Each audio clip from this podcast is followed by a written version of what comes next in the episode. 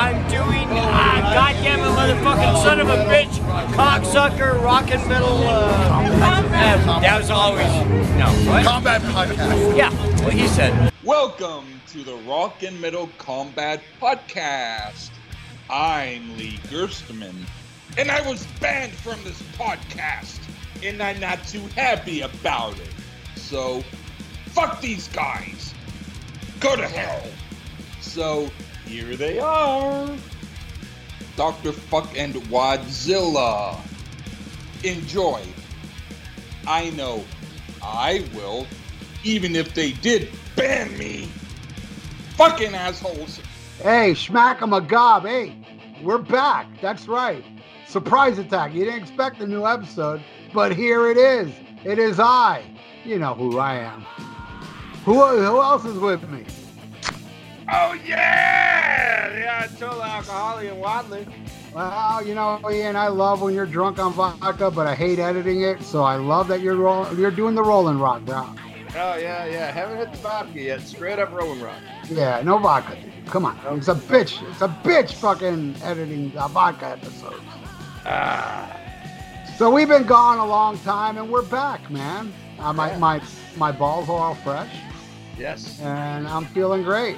And uh, so are you, Ian, right? Yeah, yeah. I'm very fresh. Very fresh.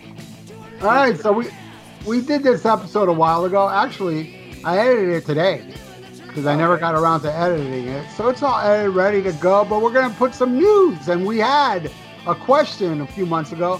What do you prefer, news in the front or in the back? And most people said the front. Yeah. Yeah. Most, so- most people are not into anal. Yes. I am, but most people aren't. Yeah, no, I'm not. Unless a girl wants it, then it's hot. It's hot when a chick loves anal. Then then I'm into it. But if she don't like anal, oh man, come on. Ow! Ooh, slow down. Yeah, it's not pleasurable. Yeah, I don't like that. I, I like a full blown anal whore. That's right. Shout out to All both. uh, oh, we'll get to him later. Um, so I didn't. I didn't even check if we have iTunes reviews. Uh, Ah, who gives it a rat's ass? Yeah, fuck it. Let's just go into the. We, God- we don't need we don't need approval from nobody. let, let's just go into the news. And, and you know, before we even get into the news, there's like three stories that you know we just have to talk about. So let's get them motherfuckers out of the way, and then we'll, you know, and then then, then we'll see what's left. But um, I I would say the number one news that, that has just got me like throwing up in my fucking mouth that I can't stand is all you fucking motherfuckers crying about "Ooh, ooh, Motley Crue got back together, but they said they weren't gonna. Oh, that's me. Yeah, yeah. Jesus fucking Christ. Who gives a fucking shit? Who gives a fucking shit that Mot- a band with no fucking integrity from the start? Oh, went back on their word and you're fucking surprised? You know, Ian, in my defense, in my defense, I saw more of the opposite. Oh my God, they're bad. I was like, fuck them, fucking lying piece of shit.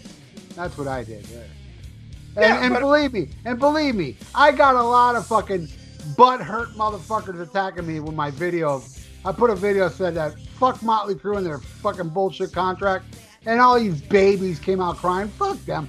Fuck up. Fuck the other side. I don't give a fuck. I'm proud to say fuck them lying motherfuckers. Thank you. Yeah. Well, I, I'm, I'm proud to say, fuck anybody who gives a shit.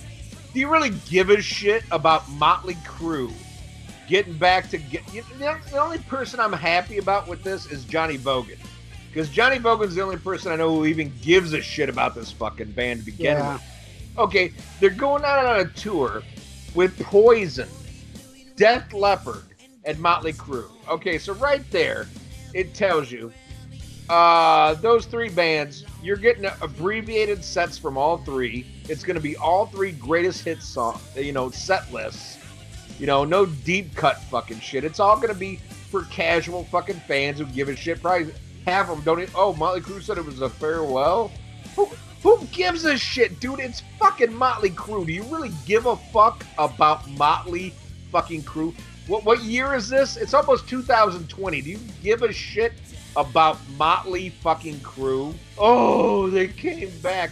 Who gives a shit? Nobody gives a shit. They think this shit's selling out stadiums. I got fucking. I, I got news for you, kids.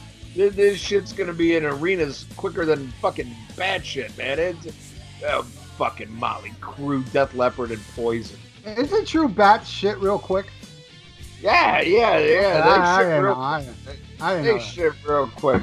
But I mean, I mean, who who gives a fuck about this shit, really? And Motley Crue, you know, it, it's like, Ugh, Winger said they're not getting back together because it's basically the same fucking level, dude. It's the same. This isn't fucking Led Zeppelin, okay? You know, this this isn't a band with integrity that says, "Oh shit, okay, we're gonna stop." It's Yeah, man. I guess I guess you haven't been paying attention to the to our podcast Facebook page because a lot of people give a shit about Motley Crue. A lot, oh. a lot, a lot more than they should. Well, no, I, I'm, I'm saying right now, fuck you. Fuck All you right. for even caring about this and, shit. And, and- and let me give you a little 411 too. Yesterday, my new track by track was Sergeant Pepper versus Motley Crue's Generation Swine. And uh, oh boy, you should have seen the people that left comments like, "Oh fuck the Beatles, they they suck. Generation Swine's way better than that album." So you know, there goes your philosophy. no, no, uh, but I'm, but I'm saying, fuck them motherfuckers right up their fucking ass. Like, really? Like, anybody would pick Generation Swine over the Beatles? Yep. Uh, yeah, like, I, I, I, I could give a fuck. You, you deserve to pay whatever they're trying. And I've heard it's like a retarded amount of money for this fucked up tour. Like, y- you pay that. You go do that. Because that's how fucking stupid you are. Okay, anybody, you know, first of all, you take the Beatles over fucking Motley Crue. Go fuck yourself. Uh, you know, but, you You, know, meant that back. You meant that backwards, Ian. what's that? You, you just said if you pick the Beatles over Motley Crue, go fuck yourself. Oh, yeah, yeah, I said that backwards. He meant the opposite. All right, Yeah. all, all the hard-ons just went down. But I'm saying, serious, like, like you're gonna pay whatever this retarded money to see this fucking schlock fest, and you're gonna give me shit because I like heading for a heartbreak. Go fuck yourself. You know, goddamn, you care about Motley, Mot- Motley Crue. You know, Wow, you, yeah, oh, we're back. We're back, and you're attacking me, dude. oh, oh. No, I'm, I'm. I'm not, I'm not attacking you per se because you don't really give a fuck about Motley Crue. I mean, don't. I, I really don't. But you I- know what? I- I It's mean- I mean, of my. It's my retaliation to the. Oh my god, they're back. I'm like, fuck them. Right, right, but uh, but the same, you don't give a shit. You know, No, when's the last? I'm when's not- The last, when's the last time this band put out a thing you gave a shit about? Ninety-four. Okay, yeah, and we, and we talked about you know seeing them on the farewell tour. What's what's the best thing we said? Ooh, nice stage show, nice The fight. stage show was phenomenal. yeah. Alice Al- Cooper Al- Alice Cooper was better. You know, Yeah. th- you know, that's how you you fucking wrapped it up. Who gives a shit about Motley Crue? You know what's even stupider than fucking Motley Crue getting back together? Is Kiss playing for fucking Sharks. Oh my god, was that uneventful or what? who and, and, and that's another thing if anybody gives a fuck you know uh, like like motley crue fans deserve motley crue to get back together and you deserve to pay those stupid prices. And for you fucking kiss tards out there yeah that's your band right now. That's what they do. They play for fucking sharks minus paul stanley. You know? That, that that's that's all i gotta say about kiss right now. They play for fucking sharks. And, and they're repeating cities that they said they would never play again on their farewell tour. No fucking integrity, dude. Oh, that I didn't know. Kiss is fucking poison, dude. Kiss is the same as fucking poison. Mid, you know, fucking fuck me, suck me songs. Oh, oh, we got a great stage show, and that's it. That's it. Now they're playing for fucking Sharks minus Paul Stanley. And if you give a fuck about Kiss in 2020, yeah, fuck you too. I mean, Yeah. Jesus Christ. I'm with you there, Kian. Who gives a fuck about Kiss? That's and then you want to talk about, about about some other shit nobody gives a fuck about. Is this new fucking Ozzy Osbourne record? Oh Jesus Christ, that was terrible. Holy shit! Is this? And and, and seriously, when do you think? When do you think? Honest and Ralph, I know you're much more. You're much bigger Ozzy fan than I'm me. much more of an apologist than you'll ever be, Yes, yes. and I yeah, can't uh, even defend this crap. Okay, but what, what I want to ask you though, honestly, what do you think is the last album where Ozzy really gave a shit. You know, where it wasn't like, okay, this is what was written for me, this is what I'm going to do. When do you think is the last time that Ozzy even cared about? All right, well, I'm gonna tell you, and I hate the album. I hate the album, but I think he cared when he did Ozzmosis.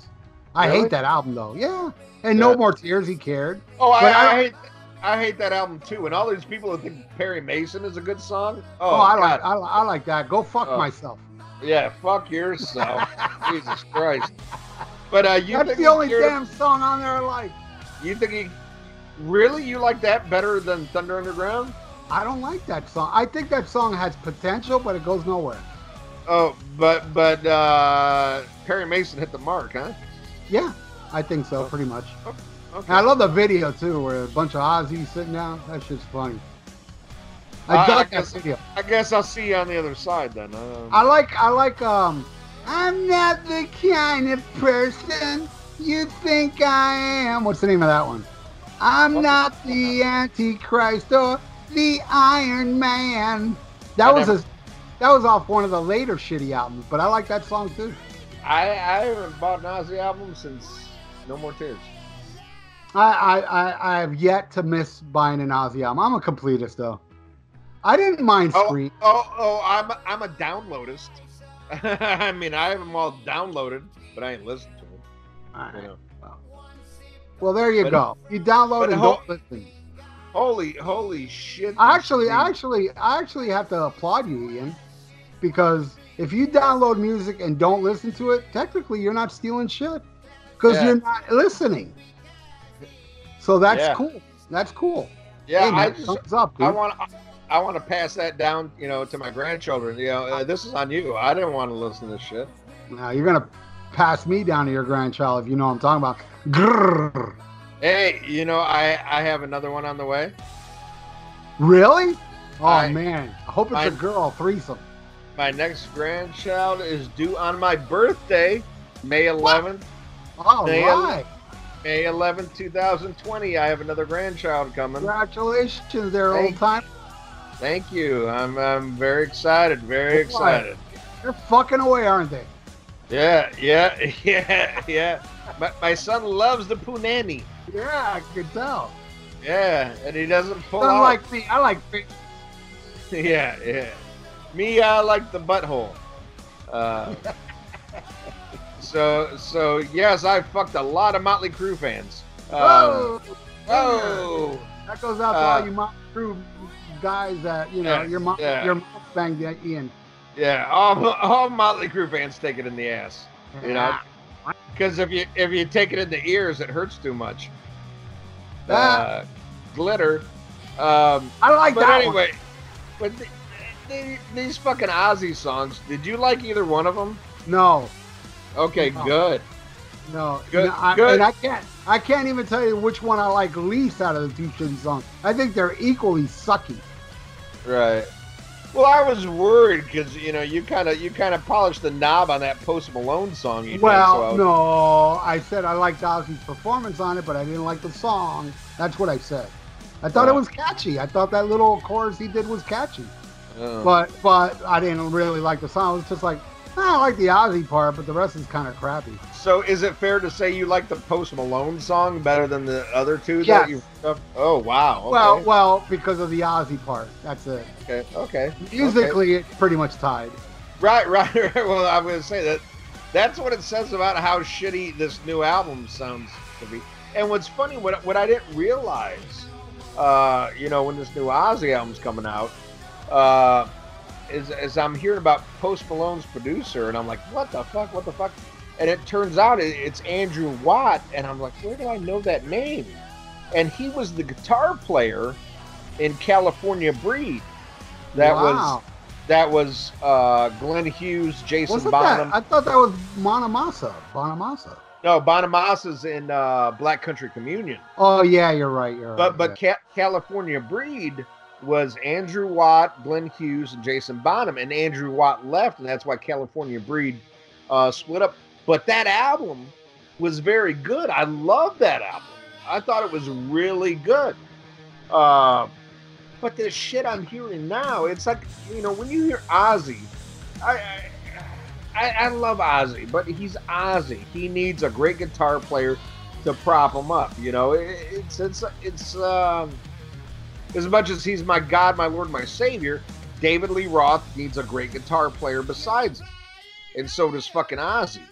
But like right now, you got this minimal guitar player next to him, uh, who you know, from what he played on on on uh, California Breed, is much more rocking and slamming than what he's played on the Ozzy record. And then you got uh, the, the rhythm section of Chad Smith from the Chili Peppers, who is an amazing drummer, but doesn't even sound like Chad Smith on this album. You got Duff McKagan. I mean, it's like it's such a weird, you know, it's just so thrown together. Like, oh, going on tour, got to sell a product. It's so Sharon. You know, it's oh my god, and these songs are really, really fucking horrible. And, and what's scary though is I, I see a lot of people online saying, "Oh my God, this is the best thing that Ozzy's put out in years." Well, I'm glad I You missed know, that. No, I, I've seen comments on YouTube and Blabbermouth saying, "Oh, this is the best thing he's put out since No More Tears." And I'm like, "Really? Really? This shit is fucking horrible. Horrible." It sounds like modern bullshit. Yeah, but what do you expect though? I mean, really, what do you expect from Ozzy at this point in time with that lineup? What I do don't, I don't. I don't expect much. what, what do you expect from Kiss in 2020? What do you expect from Motley Crue?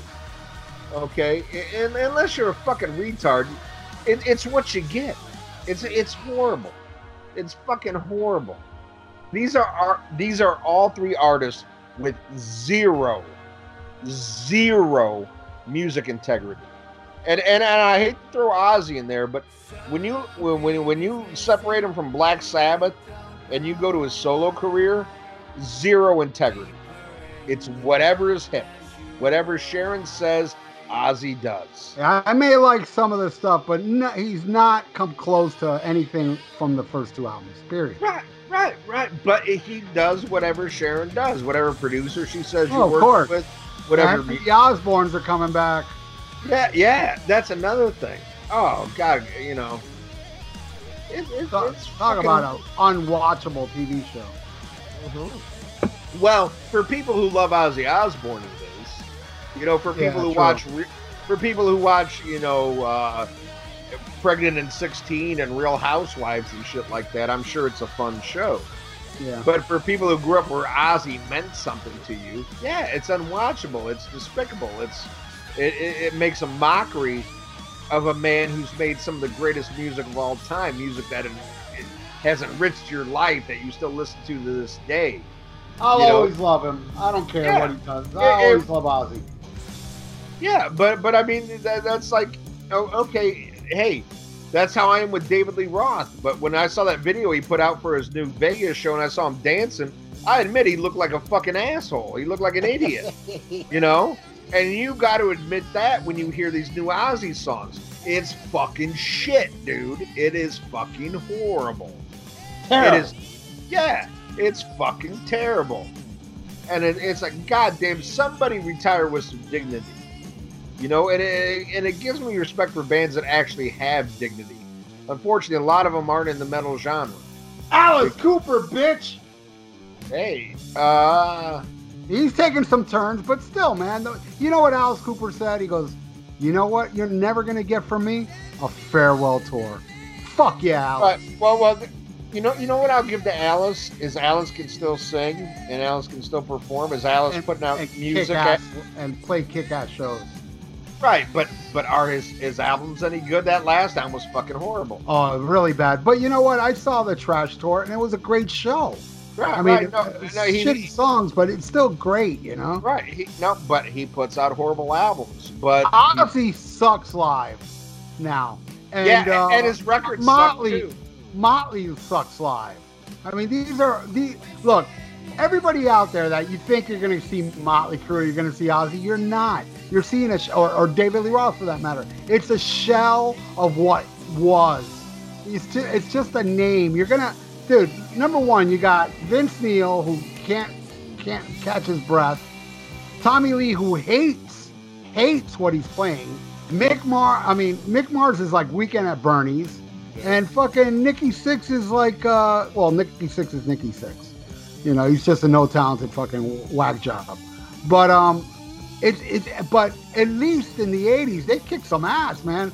I'm telling you, man, it may not be a great album, well, according to me, not you, but the Theater Pain show was unbelievably good. Uh, when they opened for uh, Ozzy, uh, fucking Shout of was phenomenal. I mean, it was just, they were great, man. They were great in the 80s. But after that, it's just become, I don't know, it's dull. It's not as good as it was. You got piped in backing vocals. The backing vocals now sound better, you know, because they're piped in. And uh, I don't know. It, it's just, and then you got Tommy Lee doing like you know techno drum solos. It's it's just fucking, it's it's just shit. But what a stage show! Right, it, it, it had great pyro. You know, that's, that's my th- you know, that's my thing. Like, okay, here's a band I actually I, I do love. I do love. I, I I love Ghost. Love Ghost. Put on a great show. You know who's about a thousand times better band? Fucking Uncle Acid and the Deadbeats. And you went and saw him with King Diamond. What'd you think? Well, you're gonna get upset with me now. You didn't, you, oh, you didn't like him, huh? Well, I did like them, and I really liked the the the the visuals they were doing behind them. But you know what? After a couple songs, I was kind of like, dude, I, I couldn't like get into the guy's voice after a while. It just seemed so one dimensional. But musically, they were good. They were great. King Diamond, fucking owned, and that opening band was really good. What was their name? Um, whatever the fuck. That Idle Hands. They were good. Um, I, I didn't know about. I, I've never heard them. Yeah, there were three bands, but um, uh, Well, I'm, I'm, I'm sorry you had that experience with Uncle Acid, but uh, you know what I mean. It's it's like people with a better stage show seem to get like a, a pass. there You know? was a it was a cool show though. What Uncle Acid did, they had like a big screen behind him with a lot of like psychedelic uh, kind of visual type things, Yeah, and it was it was very visually appealing. yeah. Oh, you bet you didn't like it musically, huh? I I liked it. I'm just saying, after a while, it's kind of like, dude, can you sing differently or something? I mean, it just sounds so one dimensional after a while, you know. But I'm not bashing it, and I know I'm not doing this because I know you're a big fan. I'm, you, you want an honest opinion, and I'm not bash. I don't. I don't think they sucked. Let me put it that way. I don't think they sucked. My only complaint was the vocals were a little too mundane after a while. Right, fair enough. That's my opinion. But Sure. they they didn't suck. It was better than seeing Motley Crue now. That's for damn sure. Or Ozzy. Oh, okay. So, uh, are you not going to see Ozzy on the new tour? No. No. I, I, saw, so- I, I, I, saw something you posted. You were happy because Manson's opening up, so that gave you another reason not Well, to the, the, the, the rumor was uh, somebody put on our podcast page it was going to be Priest. And I was like, I was still saying, I'm still not going, but I, there was a little fear in me that what if they play Turning Circles or, or some song I really want to see them play live? I'm going to have to go. Then when it was like, oh, Manson's playing, that's that. There you go. But I wasn't really gonna go. And, you know, I mean, it's been canceled. It was supposed to be here with uh, who was opening? Megadeth. I love Megadeth. I still wasn't gonna go. Megadeth was not that appealing to me to, you know. Look, I love Megadeth. I love Priest. But the thing is, I have a problem seeing Megadeth and Priest being an opening act. I really do. There's Uh. there's there's certain bands I'd go like you know like uh Well, Uh, I, not- I, I, I feel you there because you know it's going to be a straight up greatest hit set. Right. Like if if it was like uh you know Night Demon and Force or so, you know newer bands that don't have a, a big catalog, then I would Right. love to see them open. Right. But you know I, I'm not gonna see like you know shit that Megadeth and and Priest would do if they headlined. You know, it's just gonna be you know and and you know I mean I have seen Judas Priest and and Megadeth I don't know over a dozen times each. You know, so what's the point? It's the same thing with everybody going ape shit about the Priest Maiden thing. I don't want to see Priest open for Maiden. I'm sorry. The last time I saw Maiden, they were phenomenal. They were great. It was a nostalgia tour thing. But honestly, it's like I, to see Judas Priest open for Iron Maiden, to me, being this, you know, Judas Priest is probably my third favorite band of all time. to open for Iron Maiden is look.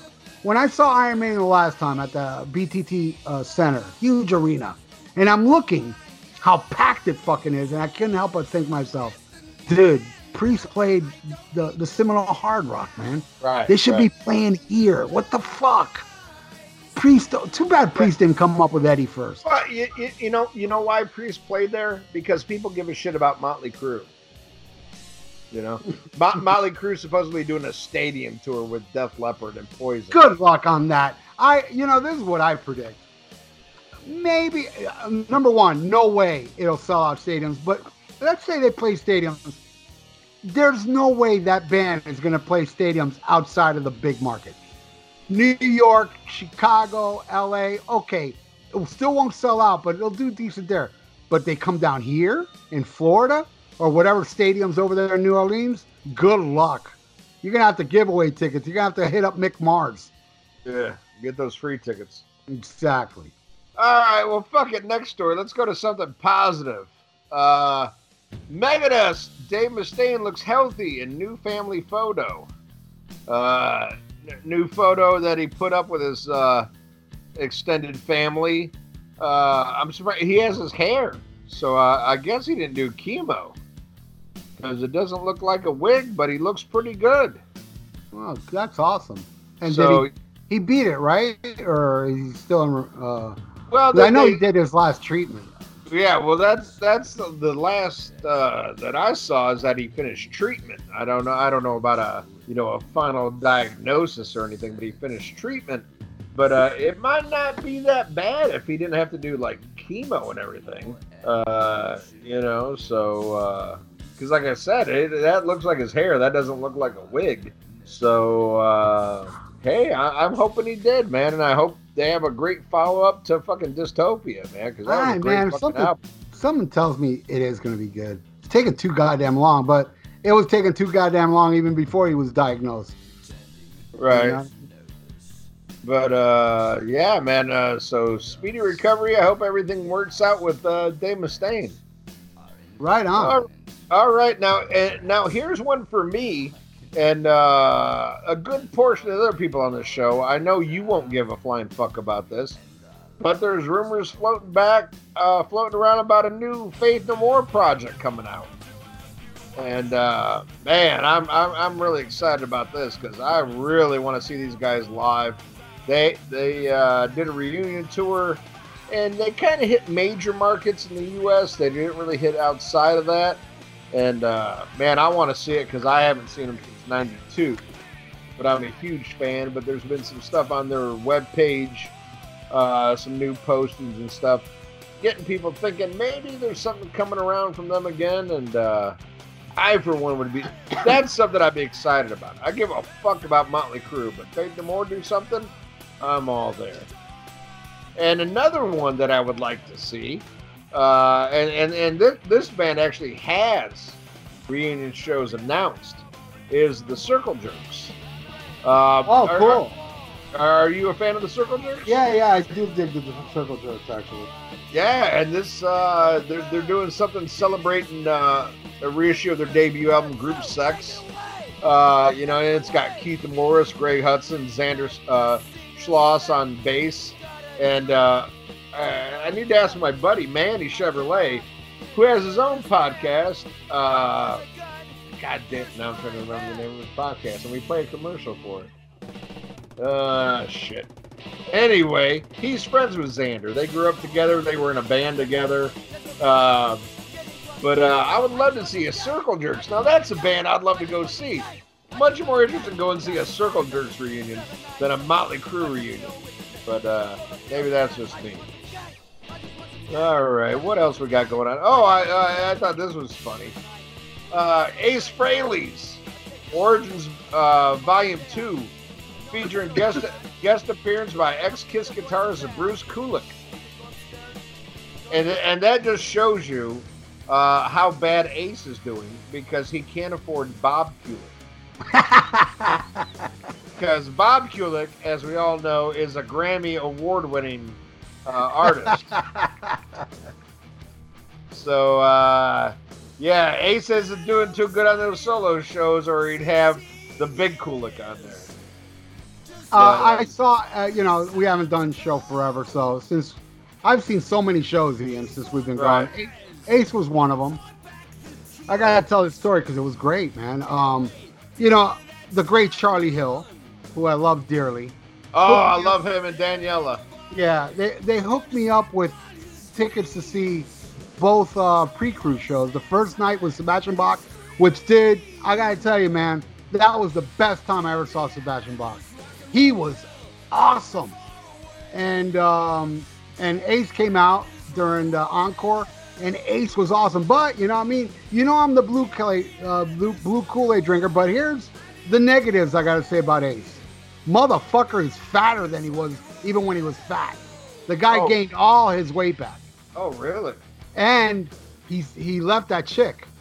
You know that chick that made him Well- tell. Yeah, well, that's a good thing, though. Yeah, because she's the one that made him beg to get back uh, with Kiss.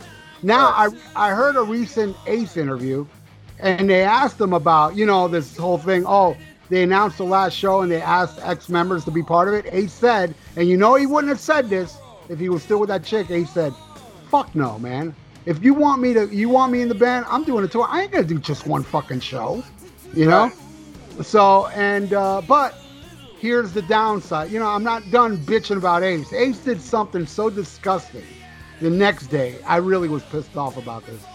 Uh-oh. Um, well, actually, what uh, you know, just to, to say real quick, you know, people that watch my channel know these stories, but you know, I'm sure there's some pickle whistlers over there just listening to our podcast, which is cool and all, you know, but whatever. Um, I went and met Peter Criss, which um, was awesome. Uh, I, I bought that thing. All the proceeds went to J.R. Smallwood, who's uh, dying of cancer. Well, not dying. He's got cancer. Let's hope he's not dying again. So um, I went there and I met this guy. He came up to me, sat down. His name is David Rudat from Canada. And he came down here for the cruise, so he paid for the Peter Criss thing. And he goes, sits next to me and he goes, dude, you're Dr. Fuck. And I looked at him and I go, please don't talk to me. and he believed like I was some jack off, you know? And I was like, I'm kidding, dude. He's like, oh man, fuck you, asshole, or whatever. Awesome. So then, then he goes, uh, "Hey man, I I di- I'm doing the Ace Frehley guitar experience tomorrow, and I can take a guest. You want to come?" I was like, oh, "Fuck that's, yeah!" that's that's the guy you took the picture with. That's awesome. yeah. So he, you know, the guy couldn't have been cooler, man. So he hooked me up. Uh, I met Ace the next day. I didn't say nothing, Ace, because it was this guy's moment, you know. And this guy was wearing a shirt that really piqued Ace's interest. Anyway, so that night, you know, I met Ace, uh, which was cool. So that night, uh, Return of the Comet played, which is uh, Richie Scarlet, Todd Howarth, John Reagan, and uh, some drummer I don't know, but he's good, really Right. good. And they were fucking awesome. And they played like all the D tracks, Words Are Not Enough, Lost in Limbo, Shot Full of Rock, you know, Something Moves, like all the cool songs, right? Ace comes out for the encore, and Ace couldn't hear himself on stage. Now, as as a guy that's in a band, I've I've suffered this way too much, where the crowd hears you fine, but you can't hear yourself on stage. And Ace was so unprofessional about the shit, bitching, threw a bottle of water at the sound guy, tried to kick him at one point. I was like, what the fuck, dude? You know, calm the fuck down, you idiot. I just thought Ace was being a complete cock that night with that shit. Um, then he came out and did his show, which was great. He, he, he- I, I'm not bitching about his performance; it was good and all. Dude, that band he has now, holy fuck! Well, you we saw him, and Oh, that yeah, yeah, yeah. They're great. They're great. they're they're so good. They're so good. And you know, Richie Scarlet couldn't have been more, you know, all over Ace on stage. So there's no bad blood there, you know. yeah, that, that, that's what Ace needs to prop him up, though. He needs a good band behind him. Yeah, and he was great. He, you know, first time I saw him do Hard Times, they did uh, Cold Gin, and they ended it with the the ending of Black Diamond, which is choice. Um, you know, it, it was just a great. He was great. He was great, but I, I was, but man, he is fatter than ever, man. And I think maybe it's because he left his chick, and she probably was the one that slept. No, Ace, you can't eat that. You know what I mean? Yeah. But, uh, that, that's crazy, though, man. That reminds me of some shit happened to me the other week. I'm sitting at the bar, and a guy comes up to me, and he's like, "You the Ayatollah uh, Alcohola?" I'm like, "Yeah." He goes, "Come, come get your picture taken with me tomorrow." I ended up in a police lineup. True story. oh, Story. mm, zinger.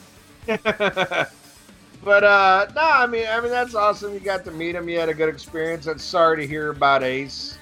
Yeah. Uh but uh hey, at least he's not playing for fucking sharks, you know?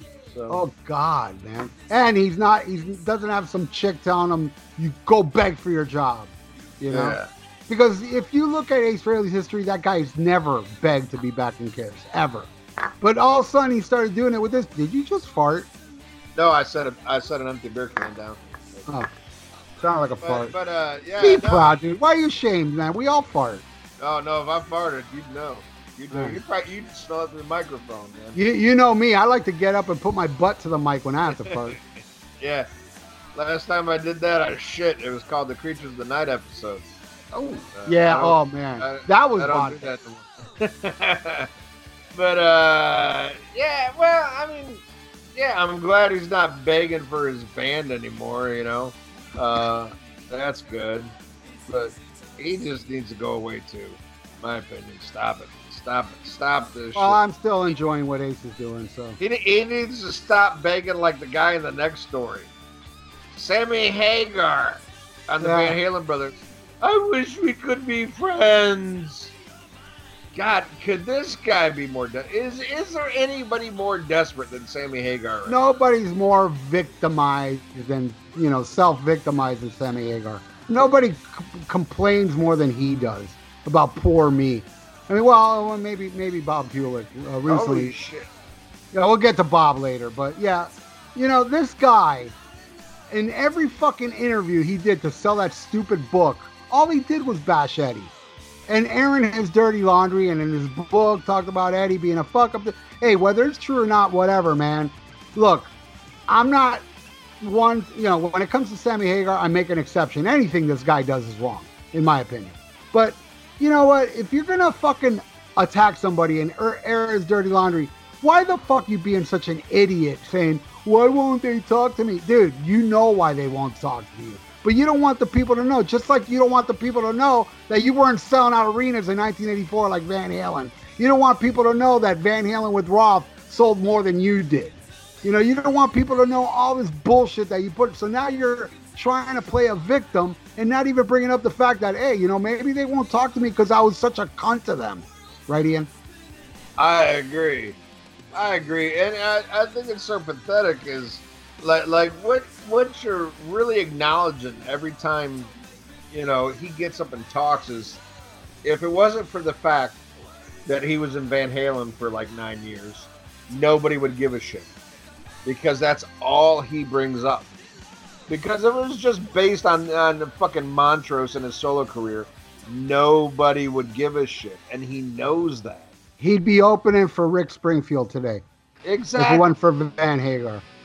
Exactly. And it, it's so like, oh man, it's, it's like, I don't feel bad for him, but it's almost like, in a way, I'm like, God damn, dude, have a little bit of self respect. You know, that, that, that that's all you have in, you know, it's they dumped you. They dumped you. you know, you ruined the band. I don't care how much they fucking sold or whatever. You ruined the band. They dumped you and uh, you know they want nothing to do with you. You know, I mean Eddie doesn't want nothing to do with David Lee Roth, and he legitimately made the fucking band. The fuck you think they want to do with you? You know, good lord. What Speaking of. Dave, speaking of Dave, wow, I didn't know he was like Dee Snider. Oh, what did he do now? He wrote everything on Van Halen 1, all the guitar solos and everything. Uh, I saw I saw the article, but uh, I, I didn't read it. He took that much it. credit. Yep. Yeah. He wrote all the guitar solos, all the music, everything on Van Halen 1. Well, I'm sorry, I don't buy that. at well, to, to tell you the truth, if you listen to 5150, I, I tend to believe him. Oh, come on. Van Halen 2, 3, uh, when Yeah. I'm showing first, fair warning. He ain't taking credit I- for those. No, I, I, I'm, I'm, I'm, I'm kidding. I, I'm, I'm kidding. But I'm just saying. I mean, that's that's how much they sucked with Sammy Hagar. Oh, Uh, yeah, yeah, yeah. That, that, that's insane. Um, but uh, I, I, I think he did have a lot to do with it. I, I mean, I, you know, you know, you're, you're coming from a guy who stands by how much Ozzy contributes to melody. Okay, and uh, you, you, you can't uh, acknowledge how much David Lee Roth probably added to Van Halen. I Come do, on. I, I do acknowledge it, but I don't think he wrote those guitar solos. I'm sorry. Oh no, no. I mean, he actually said he wrote the guitar solos. He said every guitar solo on Van Halen one, every one. You know, Well, that, eh, come on. And Well, yes, that- uh, melody is very he- important. He, he's even more awesome than I think he is. if he did that. And his Holy mel- shit. and, Van- and David Lee Roth, what he did on Van Halen one, is uh, just perfection. The vocals, the the the lyrics, the melody lines to all those songs. You know, something that sounds like you know not that special. It's so special when you Well- listen to "Ain't Talking About Love," the part that goes, "Hey, hey, hey," dude, that shit's phenomenal. It's simple but so effective. You Right. know? What what I'm interested to see, uh, you know, is uh, you know not not only now has Dave got the uh, this Vegas residency, they just announced some concert that uh, I believe it's on the East Coast. It's some kind of festival thing, and Metallica's playing, and a couple other yeah, bands. I did and, see that. and Dave's playing, and, and, and what's so sad is like, you know, like you know when they announce a festival, they have like the headliners are like in big print, and then the second tier bands are in a little bit smaller print, and then the third tier bands are in a little bit smaller print. Well, Dave's like in the third tier. But man, what I'd really like, you see all these other bands that are playing. I would love to see somebody from these other bands come out and play with Dave. I think that would be amazing. I mean, I mean, could you imagine seeing you know somebody from Metallica or somebody from these bigger bands come out and play some classic Van Halen with Dave? I think that would be fucking amazing. But uh, we'll, we'll see how it goes, man. I, I'm interested to see. Like I said, you know, I'm kind of like I, I know how down you are on this Vegas residency, and I'm kind of scared too because I, you know, I I know how the last one turned out. Oh, that wasn't But- good. But let, let, let's see. Has has he done good with this time off? Has he worked on his voice? You know, has he worked on shit, or is he just relying on on David Lee Roth and Ian's gonna show up? You know, uh, you know, I'm I'm interested to see. I mean, I'm pulling for him. You know, but I'll be the first to say, you know, if it sucks, I'll say it. I don't care. You know, my God is fallible, but my God is David Lee Roth, and he's better than your fucking God. Uh, so we'll see what happens. But I, it would be awesome, you know, at a festival like this where you have multiple talents and multiple, you know, great musicians who you know love Van Halen and love Dave. Uh, that that would be really good to see them come out and play with them. And uh, I, I think that's killer. I think it's a shame that like you know, I would much rather see instead of this Vegas residency, I'd much rather see him do a tour with the Eat 'em and Smile band.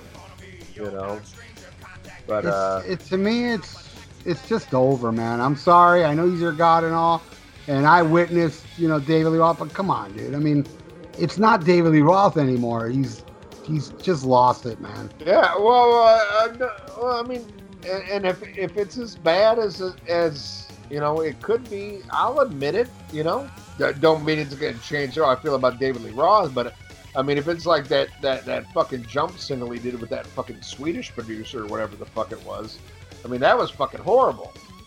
But I'll admit it, you know. Unlike you fucking Kiss tards, you think it's cool that Kiss is playing the Sharks, or you're glad that back. I did see Or- people actually write that. That's awesome. I was like, wow.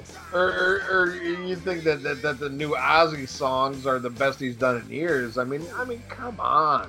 I mean, let's let's just be honest. Sometimes the people we love let us down. Sometimes the people you love the most let you down the most. You know, but Dude, Ultimate it. Sin is better than the new Ozzy stuff. Oh, okay. Yeah, well, I agree, but it's No, it's but nice I mean, I'm. I'm the one saying it though. right. You know, that shows you how much I dislike it. Yeah, and uh, and I, I know how much he means to you. I, I, I know Ozzy to you is like my David Lee Roth. You Yeah, know? but, but I've I've bitched about a lot of Ozzy Oh albums yeah, after. Hey, and I've complained about Dave, man. You, you know, I, I mean, we're we're both honest, but I know, I, I I know what Ozzy means to you, and that's what Dave means to me. And of course, Yeah, you know, and I lo- we- and I love. Hey, Dave is a better frontman. Dave is the greatest frontman I've ever seen in my life. right. And and honestly, yeah, I'll take fucking Van Halen over Ozzy solo any day. You know, I'm a huge Van Halen fan. You know, I'm Right, right, right. No, I but- but worship Diamond Dave, man. Yeah, no, but and I, I'm not saying you don't, but you know what I mean. It's just there's there's different. You're like, you know, like your favorite band of all time is Sabbath. You know, Yeah. so I know what Ozzy means to you, and that's what Dave Sabbath means. with to. Ozzy. But we we, we we both we both you know agree. Sometimes our gods, you know, fuck up, but at least we admit it. Unlike fucking sheep, you know, who say like, "Oh no, everything's right." Like, I mean, I mean, try explaining to like somebody who's hardcore into Kiss, you know, around fucking rock and roll over that you know in 2019. Uh, minus Paul Stanley and, and two guys in fake makeup, they're going to be playing the Sharks and try to say that's cool. You know, And, and, like, and the. Sharks didn't even show up. Exactly. They're, they're That's like, how bad nah. they. They're like, nah, I'm good. Uh, you know, I, I, I actually, I talked to one shark and he said, I thought the farewell tour meant the farewell tour. I'm not showing up for this. you know? Eh, Team Ace. Oh my God. Oh my God. You know, and there was one shark who was there, and the one shark who was there said, no, they just meant farewell to that lineup. You know? yeah, yeah. That And the other was- shark. Yeah, That, that shark was was named Ken Mills. Uh, true story. Come A good thing Ken don't listen to him. Hey, you I know, know, right? uh, you know, there, you know, I, I found out recently something about Ken Mills. I did not know this. What's that? You know, Ken Mills was the car washer that told Paul to get kids back together. Oh yeah. Uh, Ken Mills. True story. Back then, he was called the car wa- the car god. So what is it? Uh, the car, the car father. As long as he wasn't the mechanic that told Eddie Van Halen to hire Sammy Hagar. Oh yeah, that son of a bitch. Oh, that's I'd a- like to. I'd like to Yeah. find that motherfucker and hit Yeah. him with a fucking pipe wrench. I now proclaim him the Hitler of hard rock. oh shit. Uh, here's something kind of cool, but unfortunately, it's not coming to uh to our shores. But uh, a White Snake uh, Scorpions tour. Oh well, dude. Here's again talk about somebody that lost it. Have you heard Coverdale's uh, vocals? I, I've heard, I've heard different. I've heard some shit where he sounds good, and I've heard some shit where he sounds bad. He's So bad. He's So really it, bad. It, it, it's kind of like I kind of wonder, uh, you know, and it's hard in this day and age where, you know, people get judged by something somebody recorded on their fucking phone at a show. No, I uh, saw it. I saw it. Oh, you saw it? Okay, personally, okay. When's the last time you saw Whitesnake?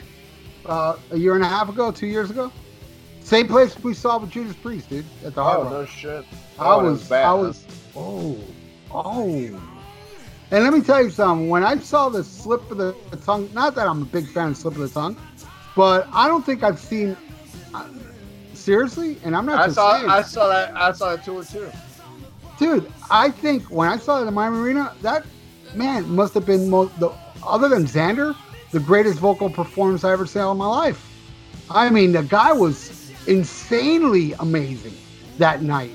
You know, I put him up there with Glenn Hughes, Zander, you know, and Dio as far as uh, a live performance. It was one of the greatest things I ever. And I saw the White Snake, you know, tour, the White Snake, White Snake tour. Yeah, right. And he, and he was great then too. But man, slip of the tongue, it was a freak of nature him that night. yeah, but- that was that was a good show. Wow, was he amazing. But now it's like, wow. But you know who's still awesome? Klaus Meine, bitch. That motherfucker hasn't lost shit. But unfortunately, I haven't liked the Scorpions album since 1984. Right. I hear you there. And that's one of those things, it's a mixed bag because, again, you know you're going to get a greatest hit set out of both bands. Yeah. But, uh, but that that would be a. T- I would much rather go see White Snake and Scorpions than Motley Crue, Def Leppard, and fucking Poison. Oh, me too, man. Even with with uh, Coverdale's shitty voice. Yeah, and even with Rudolf ripping off all of fucking Michael Schenker's riffs, you know. Yeah, boy, that's ugly. But you know, I mean, I saw Def Leppard. I don't know what, two years ago or so.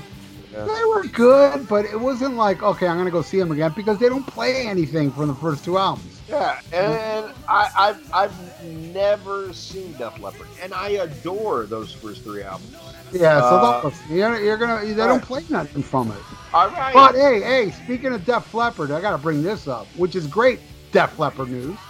Uh, next year, they're re- they're releasing the 40th anniversary of On Through the Night. That comes with a bonus live show, uh, audio of uh, them somewhere doing you know On Through the Night tour. That's great news, man. yeah, well that well I'll definitely get that. That is gonna be awesome. Yeah, fuck yeah. A live show from 1980. You know, hell yeah, man. Give me that shit. Because I've seen footage of 1980 shows. I got a couple bootlegs like Reading Festival and so on. Uh, And I saw, you know, High and Dry tour. I mean, they were phenomenal live. Young kids. They look like, you know, just, you know, let out of their cages. So good. You know?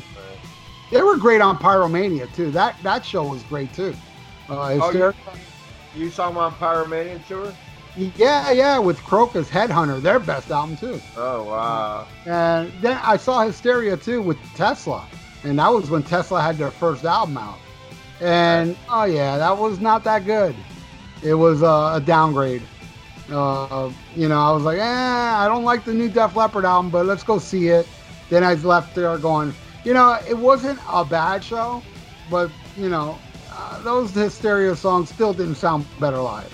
And then I never saw them again until they toured with Styx, like what two years ago, and they were good. I'm not saying they were bad, but it was kind of like, all right, I saw it, and uh, you know, it's like, do I really want to see them again? No, not really. It's not like appealing to me. If they played right here at the uh, American Airline Arena, which is like you know a 10 minute drive, I wouldn't go. You know, I wouldn't go. I, I was telling my friend I wouldn't go see Motley Crue. I won't get, you know, Poison's not, you know, that's not even an option there. But this is so non-appealing. And here's another thing, and it, it's weird to me because I was actually fighting with people going, dude, it's a rumor. Motley Crue's not getting back together. Yeah, I saw that. Yeah, I was like, God, people are just so gullible with rumors. Well, as far as now, as uh, as we're speaking and recording now, there hasn't been no confirmation of this tour. It has to be true though, because nobody's coming out saying it's not happening. But you know, Motley Crue's back, but they they haven't mentioned they're touring with Def Leppard and Poison. You know, to me that's still a rumor, but it, I think it's going to turn out to be true. But Oh, it's well, not going to it- play it- stadiums. It- It, it's gonna have to be though. It's gonna have to be. I mean, they, they were lucky to do the business they did on the last, uh, you know, on the farewell tour. You know, and I think a big draw that was the fact that they said it was a farewell, and they had a great opening act in Alice Cooper.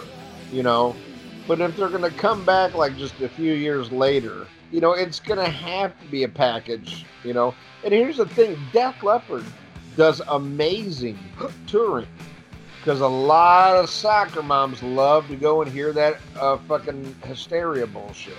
You know, Mhm. uh, Def Leppard does, re- you know, as much as we clown on them and they haven't put out a great album in fucking 40 years, uh, they do decent touring and they always do combination tours. You know, uh, they did a tour like Journey, uh, they did a tour with this band, that band. You know, they always do good. So I, I, I believe that's what it is.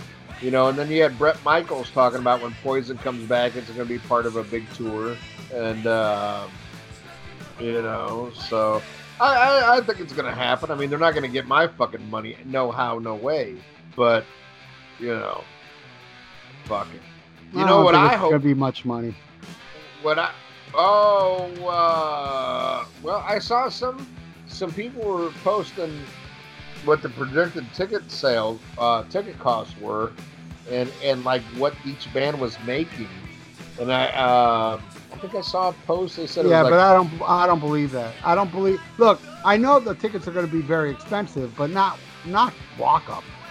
they're gonna probably give them away for free because they're not gonna sell too much tickets. Look, Right. the thing I, the thing you saw, it says Motley Crue gets two million, Yeah. Lep gets one million, and whatever Poison gets. How can Well- that look? Def Leppard sold way more than Motley. Def Leppard does way better than them in the concert circuit. right. But how- they have to be headlining this shit. Here, here's the thing, though. Uh, Def Leppard constantly tours. Def Leppard is always showing up. If not every year, every other year. Def Leppard is touring. And they're playing shows where they make money, you know, because they do the combo tours. Uh, to me, it makes more sense. Motley Crue can, can ask for more money because it's the illusion of, like, well, it's a surprise because we said we were never going to tour again, you know? Uh, and and uh, yeah, Motley Crue gets two million, uh, Dead gets a million, and they said Poison gets like two hundred fifty thousand a show. That seems about right. No, I don't think so, man. That's pretty little for Poison, you know. Yeah, I mean, they but- they just uh, it's way too much for Poison, but I'm just saying, in the reality world, they should be getting maybe like half a million. yeah, and it's fucking Poison though. I mean, I what- know, what- I it- know. For me and you, it's Poison, but I'm telling you, they're a they're a package headline band. You know, when they go out, they they headline to you know Vince Neil and Firehouse and so on. You know, and they pack they pack amphitheaters. I mean, they don't do Yeah. bad themselves. You know. Yeah, I don't know. Ultimately, who can let let Johnny Bogan worry about this shit because he's the Yeah. only guy going. I love you, Johnny. I love you too, Johnny. What you're gonna see is not Motley Crue. Thank you. A, a, a show I would much more like to see, but unfortunately, there's no shows uh, booked in the U.S. as of now. Uh, but Down is doing uh, some shows for the Is 25th Kirk back anniversary. with them? Uh, that seems to be the rumor, but nothing's confirmed. But uh, I don't know if you saw, I posted on our page the other day uh, the video for Kirk's new solo album. Yeah, I he, dug it. he- he had a new song. I liked it a lot, and this is something I've just been like lazy about and putting off because I have contacts with Kirk, and uh, I've been putting off getting him on the show. Part of it is lazy. Part of it is like kind of nervousness because to me, you know, we we were talking to some really cool people, but like even though I've hung out and got drunk with Kirk, I'm like still to have him on the show. I'm like nervous, but I'm gonna contact. Uh, I, I have his number. I have his wife's number. And you know, he even says like he admits like, hey, get a hold of my wife if you want me to do something. Uh, I'm gonna contact his wife, you know, and have him come on and, and let him talk about his new solo album, and uh, you know, uh, let him talk about Down. So we'll see what happens there. But uh, I tell you what, you know, just from hanging out with Kirk, he, he's a wild dude. He's a lot of fun. Oh man, And should and- should I? I was gonna say like like whether it's just like an interview about the new album or I would also like to have him, you know, come on and, and talk about an album that he loves because just by hanging out with Kirk, he's like us. But no, I, I'm I'm gonna make a call, dude. I'm, I'm gonna make a call and, and set that up because I think it'd be great to get Kirk on here. I'd love that. You know, he's a huge Thin Lizzy fan, and he's a huge uh, UFO fan. He even But I- has a tattoo of Thin Lizzy. Yeah, yeah, and, and uh, no, dude, he's got he's got Killers.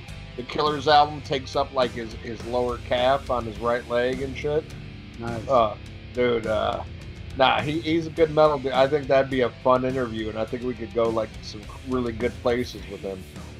You know, just to take a break from this uh, music news, I man, Ian, I'm telling you, man, I have never paid to see a movie twice since like oh, since like the '80s. I know what you're getting I- ready to talk about. Please do not give spoilers. I will not give any spoilers. You need need to see Doctor Sleep. I want that to see it so bad. is so amazing. And what I love about it, the guy didn't try to be Kubrick, uh, Stanley Kubrick, and, and you know it's not shot. I mean, there's a there's kind of like little nods to him throughout the movie, but it's to me I get a vibe more of David Lynch, and it's not very David Lynchish. But if I was to if you were to compare, I'd say it's more David Lynch than Stanley Kubrick. If you're a fan of The Shining, This movie is a must. A must. It's Nice. very long, but it doesn't seem long. It's not.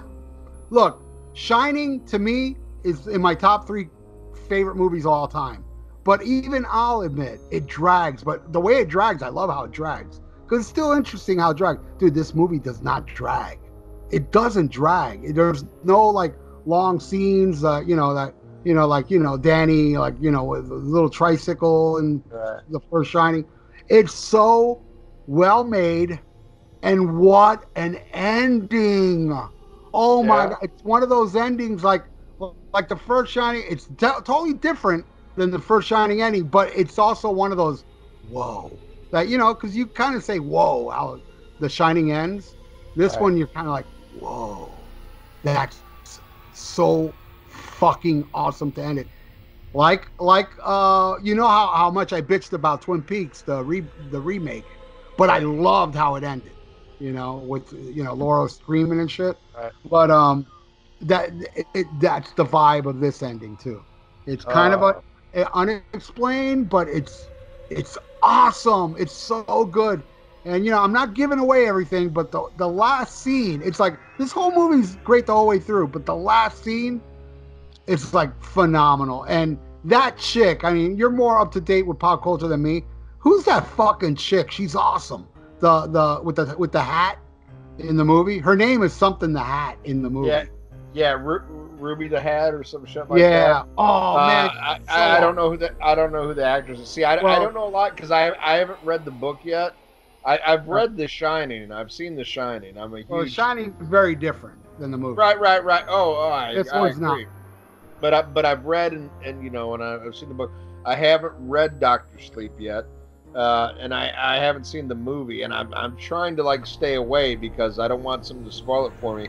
But everything that I've read, and it's a shame because this movie is bombed, and it's bombed yeah, bad. yeah, I've heard. Somebody told me that recently. I was like, really? I mean, Yeah. there wasn't.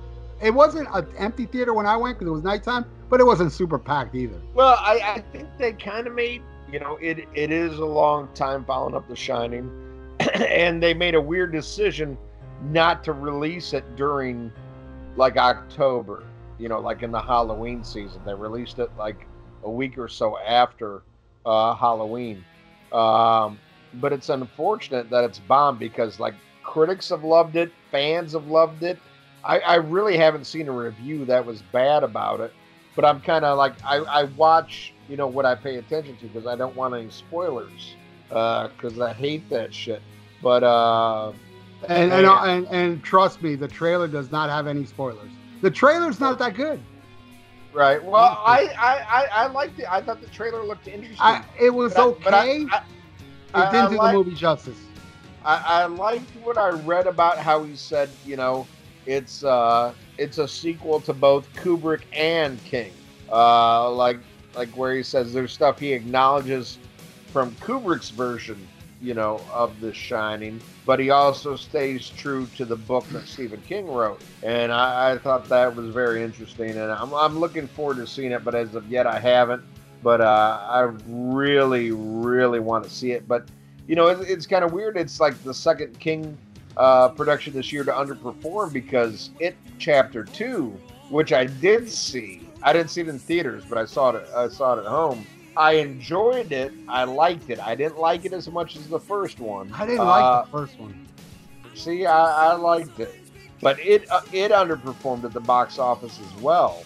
Um, so maybe we're kind of in a slump, you know, for horror right now, you know. But you know, I uh, box office is so hard to judge because there's a lot of people that run out.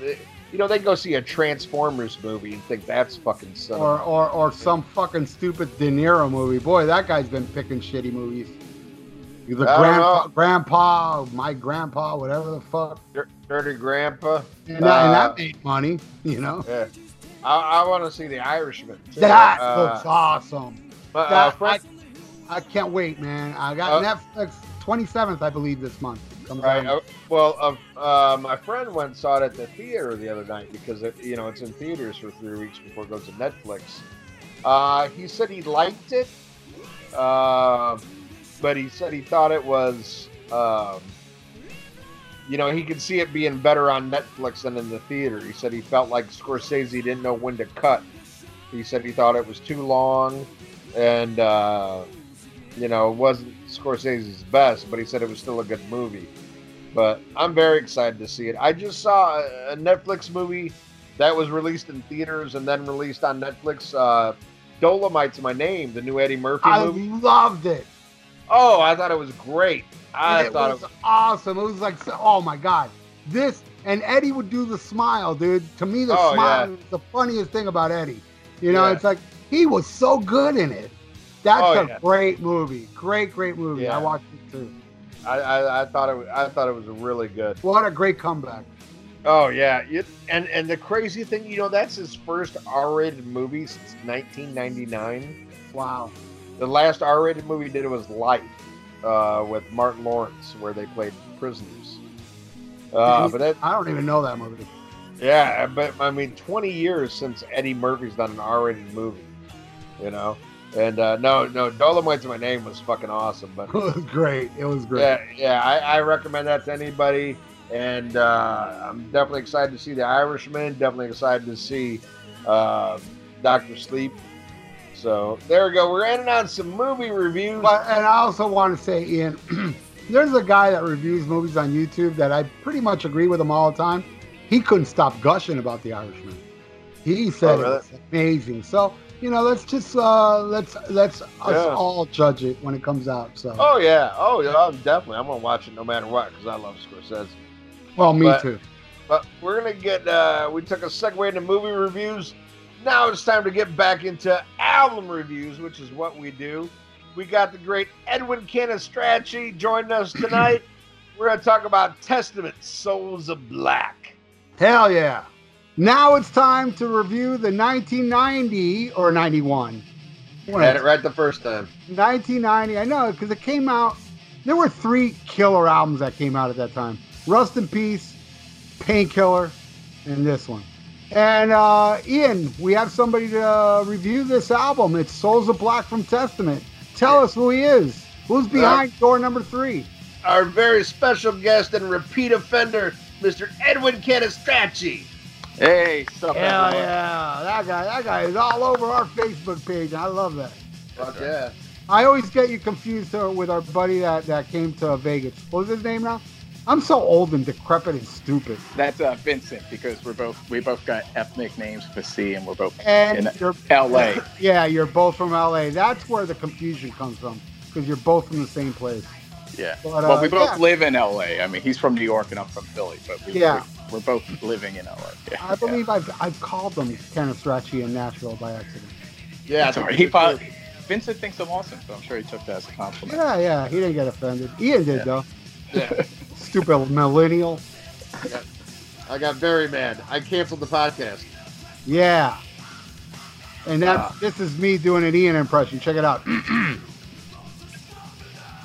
see see that? I just imitated Ian taking a swig of beer. nice. Heard that? Ha ha ha nice. That was me. I like it. It was subtle. I'm badass. Yeah, Ian subtle was. humor. Oh well, man, I was glad to see you uh, pick this one because this is something I didn't have to do a whole lot of studying on this because I'm very familiar with this one. But yeah, I noticed you guys. You guys have a dispute, kind of, uh, kind of running dispute with Testament, whereas like Ralph likes a few of their albums, but thinks they're very overrated. And but you're a pretty, you know, you seem to like most of their albums. Um, I don't know if you like Demonic, but uh, you like most of their shit. And you know what? I, I, I do like demonic. It, you it like is- Demonic? Oh my god. it, it, it, I will say this: it's my least favorite, but I still like it. To me, Testament is like uh, Overkill, and those are my two favorite thrash bands that aren't, you know, you know, the big four kind of thing. But both of those bands, I don't think any of them made like a shitty album. They just some I like better than others. But I would put this down there with Demonic as, you know, bottom of uh, their uh, discography for me.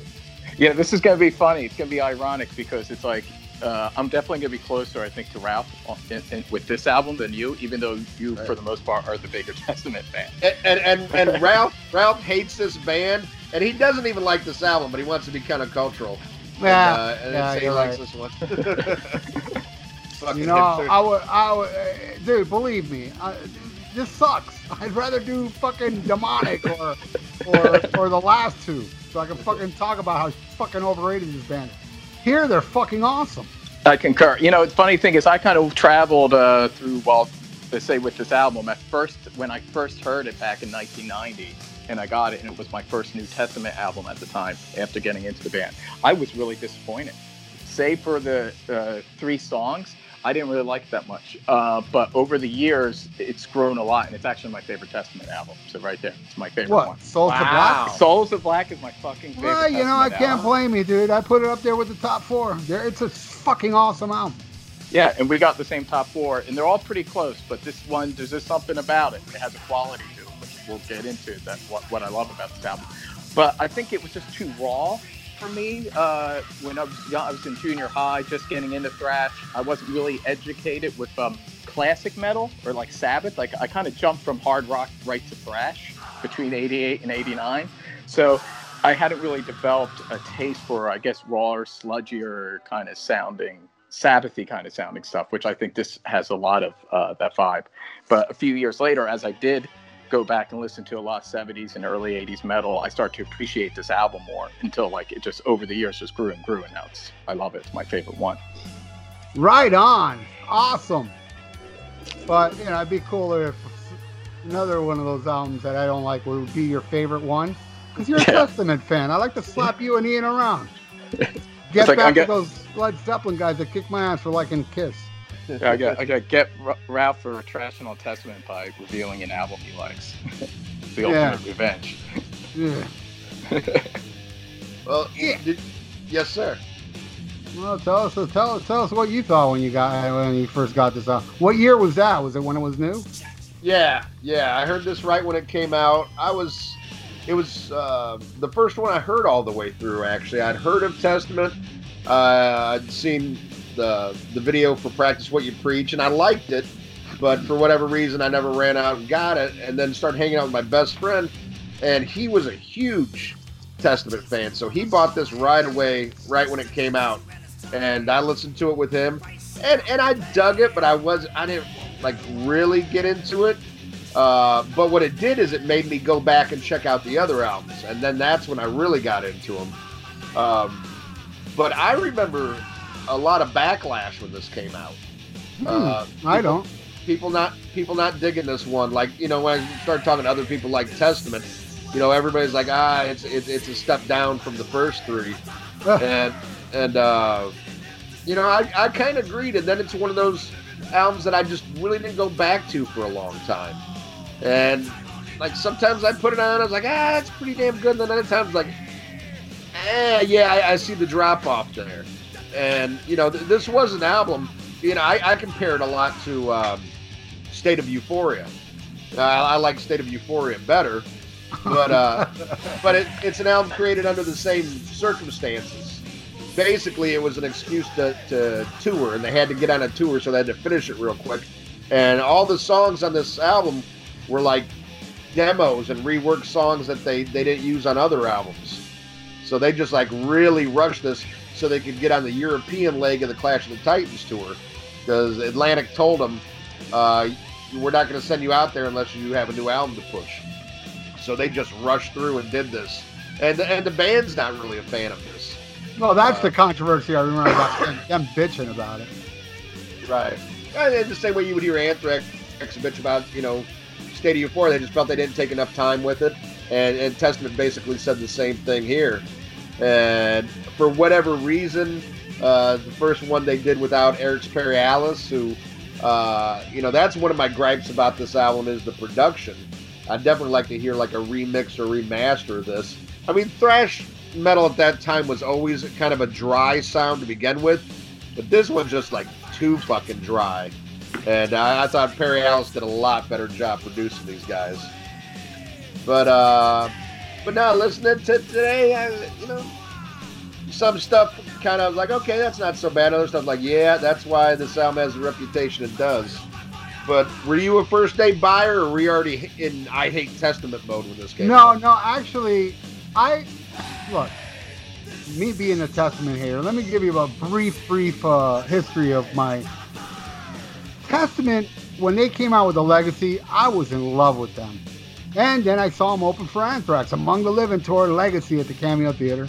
Phenomenal. They were phenomenal. This is like, wow, they got like a fucking virtuoso on guitar. And that album just kills.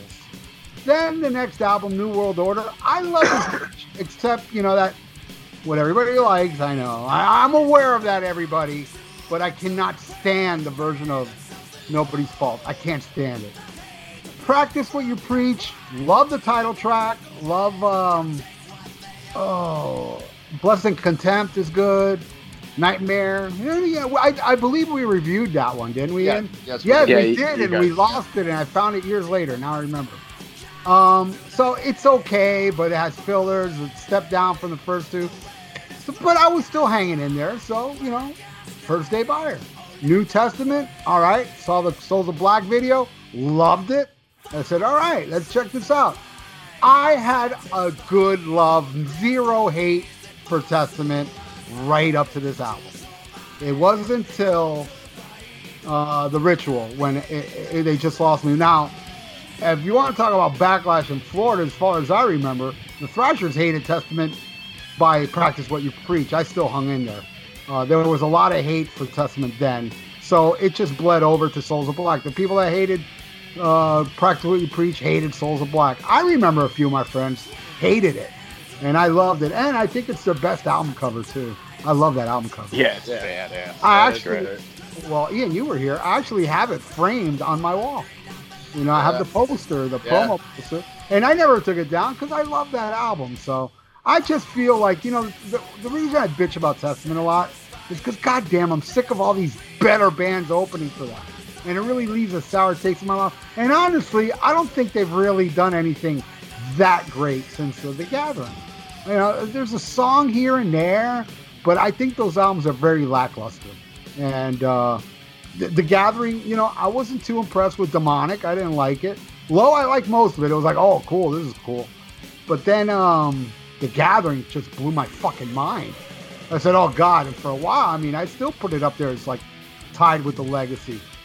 But then the rest of the stuff, it's just like, I don't know, safe thrash or predictable. It's not like Overkill to me. You know, I mean, Overkill, I love Overkill, but I don't think they make albums as bad as those albums, you know. I, I do I, I do like the last two. weak. I like the last two albums better than you, Ralph. But I do agree. Uh, the the Gathering was the last like full on. on that's my second favorite album. I'd say it's like very close. It's like Souls of Black Gathering, uh, the Legacy, and New Order, kind of in that order. Yeah. But all very. The only one I say New Order is not quite. It's funny because when I was young, New Order was my favorite, like uh, most Testament fans. But as I got older, that's that's like a kind of distant fourth place. Like the top three, which are very close, are Souls, Souls, uh, Legacy, and Gathering. Uh, you know, they're, they're all like those three are definitely my go-to Uh, Testament albums. I, I, I will say that that happened to me too as I got older. I preferred um, New Order over Legacy because Legacy was just like too raw. But the more I got into metal, the more I got into thrash, the more I appreciated Legacy. And, and now I, you know, I, Legacy I definitely take over New Order, even though I love them both. But Legacy is just fucking phenomenal. Well, I, I think Souls is closest uh, of the first four. I think it's closer to Legacy than, than New Order. I think it has that just raw, just straight up thrash, kick your ass kind of thing to it. Uh, whereas with the New Order, that's where they get a little more, say, kind of quasi progressive thrash. Uh, you know, a little more kind of in the direction Metallica was going in. And uh, whereas I think uh, Black uh, Souls of Black, just because they were rushing it, forced them to kind of just do a raw, straight off, like from the hip album, which is one of the things I love about. it. Now, Oh, yeah. what, what what do you think of the ritual? Can you get with that or no? uh, that that was actually for a while. I just stopped listening to Testament after the ritual because, like I said, at the time I didn't really connect with Souls of Black. That was until years later. Uh, and then the ritual came out. I didn't even buy it. A buddy of mine had it, and I listened to it, and I was like, eh. It just sounds like a lesser. It's like them trying to do the Black album, but I didn't think. it Yep, that's yeah. exactly how I took it. But but not as good. I was like, this is like a lesser Black album. Uh, See, it's see, I, grown I, on me a I'm, I'm. I'm kind of the same, but the opposite because I, I totally agree. That's where they were going, and so did every, every other thrash band.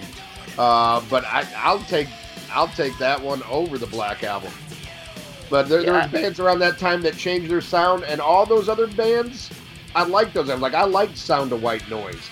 I liked when um, Overkill did it with I Hear Black. You know, that was all changed and trying to be more accessible. Yeah. But I think all those albums are better than than the Black album. That's I did. Uh, I, I, I did. I, I love, love, love, love fucking I Hear Black. And I love, what was the other band you mentioned? I love that album, whatever it was. So- Sound of White Noise. Sound of White Noise, I would put on the top three of Anthrax albums. Fistful, Spreading, Sound of White Noise. Those are my top three albums. So I don't mind change. I and I'm not saying, and you know, to me, it doesn't even matter if they're trying to do the Black album. I just felt like, God, where the fuck is the, you know, the killer changes, the fast, you know, I like a little fastness here and there. It was just all like mundane. I love Electric Crown. That song rules. Yeah. But after I- that, I like the song. Uh, a song I like a lot. Uh, for the most part, Ritual just kind of blends into me. It uh, kind of, I don't know, has it's just uh, it's, it's a little uninspired. I think it's kind of sluggish, a little boring. Uh, I do like that song, and uh, I like a song called Deadline on it, which to me has a really kind of hot Judas Yeah. Priest quality to it. I like that. It just kind of reminds me of, like mid '80s, like kind of early '80s Priest a bit. I like that song. I'll give it another chance. I haven't heard it in about 20 years, or maybe even more. I, I also felt it was like one of those, God, this album's too long.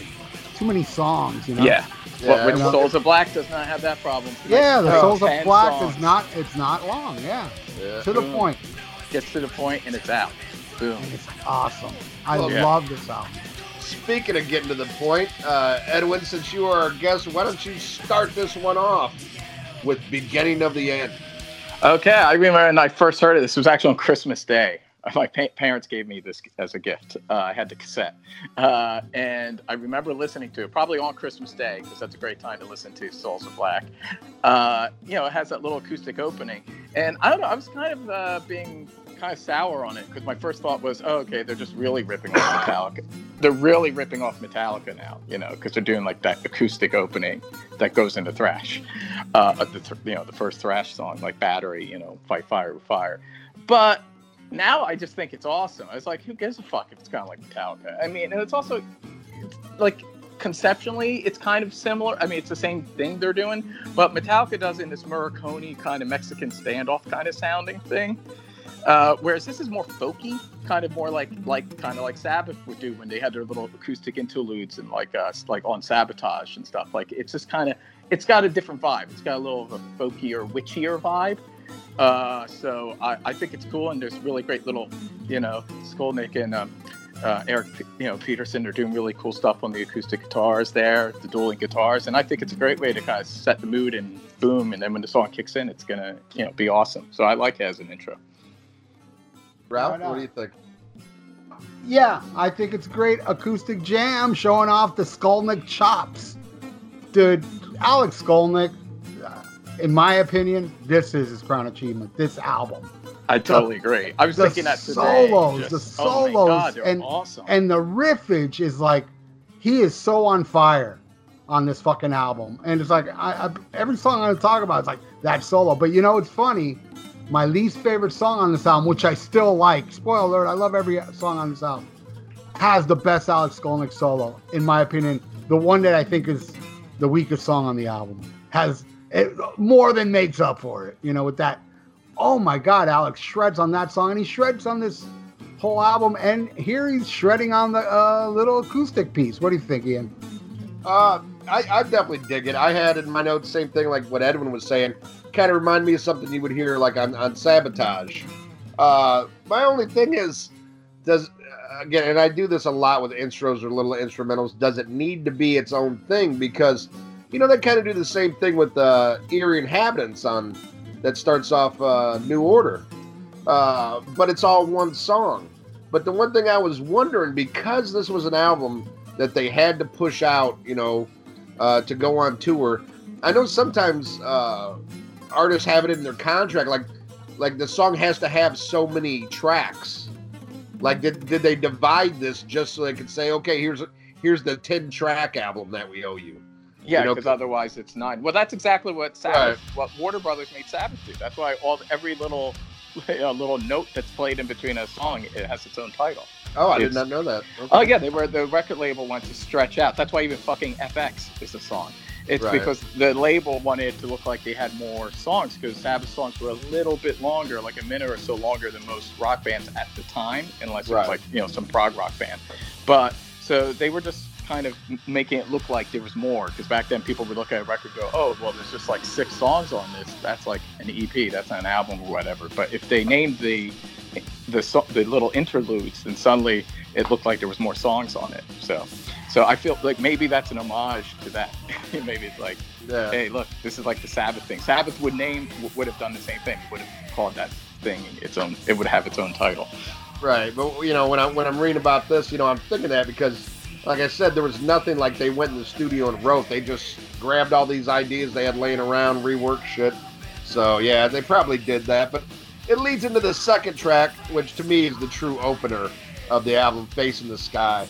Um, I, I dig this one. It's a good, uh, it's a mid-tempo kind of thrash thing. I mean, they've definitely done heavier, but I like it. I mean, I mean, to me, it's man, I hear this shit. It's Testament through and through and uh, I think it, it works good as a, as a way to open up the album because I, I really look at them all as one song. But uh, yeah, it's a fine way to open up the album. Good Testament song. What do you think, Ralph? Song rules, dude. Fucking love this song, man. Facing the sky.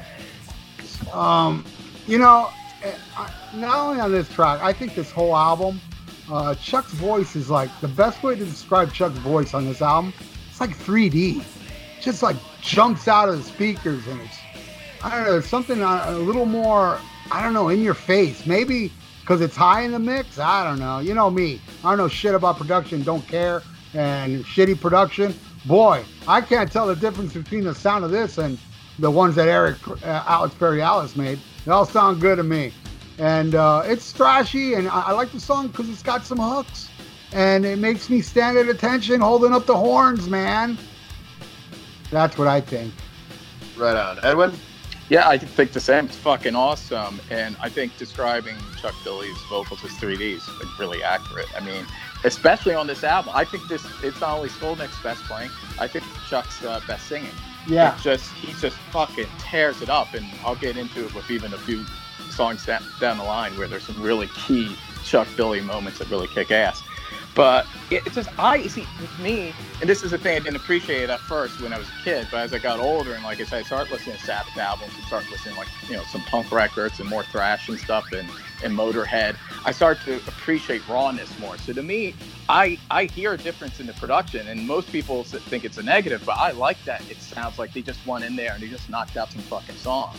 And the guitar tone, I just love the guitar tone. It has this really like uh, it makes me kind of think of. I mean, the songs are a little faster. It's uh, it's not quite on this level, but it reminds me of uh, Master of Reality. It just has this kind of dark, sludgy sameness to it of all the the guitars, which I kind of love. It's like one big song for like you know 45 minutes, and it just all has that sound.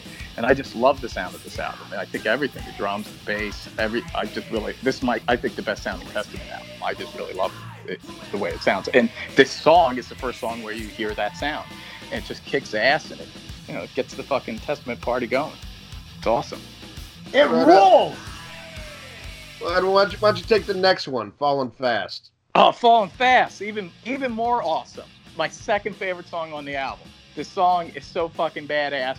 The verses sound a little like a similar kind of melody as uh, "Practice What You Preach," but this song's I think better. I think it's heavier and thrashier, and the whole "Falling Fast," like that, that 3D vocals when he does that low thing, and it's a little death metalish, you know, uh, when he gets down really low. It's just fucking badass, and this song it just just the way it just punches in it's like pump pump pump like right out of the gate it's like punching you in the face i fucking love it second best Hell song yeah. on the album Love it. Oh, now Uh, it's my turn. No, go ahead, Ian. I want to go last. All right. Um, to me, I, I dig this song, but it's kind of like to me, it's Testament by the numbers. Like I feel like I've heard this song a bunch from Testament, and it's not bad, but I just I want to see a little bit more progression with this album. And uh, I, I I can see, like I said, that this is stuff they they demoed and left off. I can see because either it's sounding too similar to another song or just basically I, I don't know. I, I I don't know. It's not bad. It's just I want something more at this point. It's an okay song. What do you think, Ralph? Well, I think it's even better than Facing the Sky, and I also think it's even better than every other song on this album. This is the best fucking track. They raised they raised that speedometer on this track, and dude, that line when he goes, "Help me, Lord, I'm falling fast. Bring us back to suicide." Oh my god, It's fucking awesome. that is Yeah. like one of the greatest lines ever in any uh, Testament song. I almost said Metallica. uh, and uh, yeah, it's my favorite track on here, and you know, it's uh, uh, you know, it's one of the, the there's those songs that you know that they avoid live now because you know they suck. yeah, they only do the title track. They totally ignore the Yeah. album. They well, ignore the whole yeah. album. They, they Yeah. were they were doing the uh, the legacy for a while, but they don't even uh, do that anymore. Well, I am proud to say I saw this tour two times at the Cameo Theater, two nights opening for Slayer Season in the Abyss. Oh my God, my balls are just thinking about that. and I got to tell the story, which I might have told this story before on the podcast, but it's such a great story because it happened the first night I was there. I'm, I'm sorry, the second night. The second night I went, I went to the balcony because the first night I spent too much time in the pit, and boy was I hurt. And uh, right, the Cameo Theater was located on Washington Avenue and Espanola Way. One block west from there was Espanola Way and Drexel. And on Drexel Avenue, my dad owned a hardware store, and I used to work there. At that time, I was I was actually working for him. And uh, so that night, I fucking got so drunk and polluted before I went in, and during Slayer, I punched the the sheetrock and broke it uh, upstairs. Like I, I demolished it. Uh, the next day, the people at the Cameo came to my hardware store and bought sheetrock, and I was like, "Oh yeah, hey, what's going on?" Because I knew the guy; he was the bouncer, a good friend of mine. He's like, "Some asshole broke those fucking the sheetrock upstairs." I was like, "Damn!" So, but you know, I am a good guy. I didn't tell him or anything, but at the same time, I've been to the Cameo a million times after, and I could have made more money and break some more sheetrock at shows, but I chose not to. But all right, I'll take the next track. Well, um, Souls of Black. Uh, this is the one that you know, when I saw the video, I was like, right on. You know, they slow it down. This is an amazing song, cool video, killer riffage. Uh, this this song is actually insanely great. You know, it's just too bad. they suck too much now. You know, and, and can't keep making songs this good. Oh my god, I love the way you know the the, the bass. That guy's underrated, man. Chase on. Oh Greg, yeah. uh, Greg Yeah. Christian. I yeah. Greg. Ch- Ch- yeah, I'm thinking of the guy from Badlands. Yeah. Listen, but um, Christian is on my Facebook, and uh, he ain't happy with the Testament guys. But anyway, I love this song. What do you think, Ian? Oh fuck yeah! This uh, yeah, it's my favorite song on the album. Um, I love it. It's it's very catchy. I think it should have been much bigger than what it was. I mean, I really think, you know, with with the great video and this track, I, I'm really surprised it didn't blow up. And you know, another great thing about Testament, I mean, Chuck Billy, Jesus Christ, that that dude out Hetfield's Hetfield, you know, and he still has a great voice. Even even even when he those albums singing death metal and he goes back, he still sounds phenomenal. Uh, and and you know his vocals, the bass on this, of course the guitar work, everybody's on fire in this, and it's just a, a perfectly written song. Great hooks, definitely deserves to be the title track and you know the lead single and everything. I mean, it's a classic, and that's why you know this is the one that you know they can never take out the set list. It's fucking incredible. I love it. What do you think, Edwin? Yeah, it's fucking great. It's uh probably my third favorite song on the album. It's awesome. Um, you know, I I used to play bass uh, in bands, and when uh, when I heard this, like I think junior high, you know, I was I had a rock band and I played bass. So if if you're a bassist, you get excited just if you hear bass, like especially in metal in the '80s, because you know for the most part, a lot of bass, like like Testament, was mixed down a lot. So you know, whenever if you heard a song like you know Peace Sells or something, and there was like a bass intro, you get excited. It's like, oh, cool bass. So uh, just just that alone made me like the song. But but then the whole song was great, and and you know, it's mid tempo. It's uh, more of a classic metal, I guess, kind of traditional metal song than the thrash. So they're kind of moving in that direction. Now, if the Ritual had a whole bunch of songs that sounded like this, I would have liked it a lot better. Uh, but yeah, the song kicks ass. It's a classic. The video, like you guys mentioned, is badass with all the leather jacket and the, the pot. It looked like kind of like Escape from New York. You know, it was really that's, bad. uh, you know, that's that's a really good point. Like if Ritual had more songs like this, in you know, because this ain't a fast song. Ritual Yeah. had a lot of slower songs. They had songs like this with the hooks and the killer riffs and stuff. Then I would have loved the Ritual even without fast songs. You know what I'm saying? Yeah, well, and that's Yeah. kind of like what they did with Electric Crown, and that was Yeah. kind of the same Yeah. thing. It was, it was, it was, you know, slower down, more traditional metal. Uh, but I mean, and that's a song, you know, just like what you guys say. I know a lot of people hate the Ritual, but oh, I love Electric Crown. You know, so yeah, I mean, know, I, then then there's those that you know, uh, oh look, uh, it has to be Dark Angel or Violence. Fuck Testament. You know what I mean? yeah, Now, somebody like that is like, well, that's my wheelhouse of bands I love. But look at me. I love this slow Testament song. I like, I'm not this close minded thrash guy. I really ain't. Just because I don't like the latest Testament shit doesn't mean I absolutely. It's that you hear me bitch about them when I see Testament with opening act Death Angel. It's like, fuck you. You know, because Death Angel I like more. And, yeah, I, uh, I mean, if it's all just about speed too, I mean, it's like, And- well, what? Like you don't like Sabbath? Like you know? Oh, yeah, I mean, no, it's got to all be about speed. I just never got that. and it's also like Testament overkill in Death Angel. Even worse. It's like, come on, even Overkill should be over fucking, uh, you know, Testament. What the fuck, man? But whatever. well, just like you were saying, you know, you hate people, you know, like oh, you know, you don't like Sabbath, everything's got to be fast. Uh, you know, that that's kind of how I, when Ralph always teases me about, oh, you you hate metal, and I'm like, well, just because it's fast, don't mean it's a good fucking song. You know, you, you, shit can be a thousand miles an hour, but if there's no song there, there's no song. But, but I hear you, Ian, but, you know, this I mean- one's got everything. When, when I hear like a fast song, I, I get it more than you do. I'm not saying I, I say you don't like metal as a goof.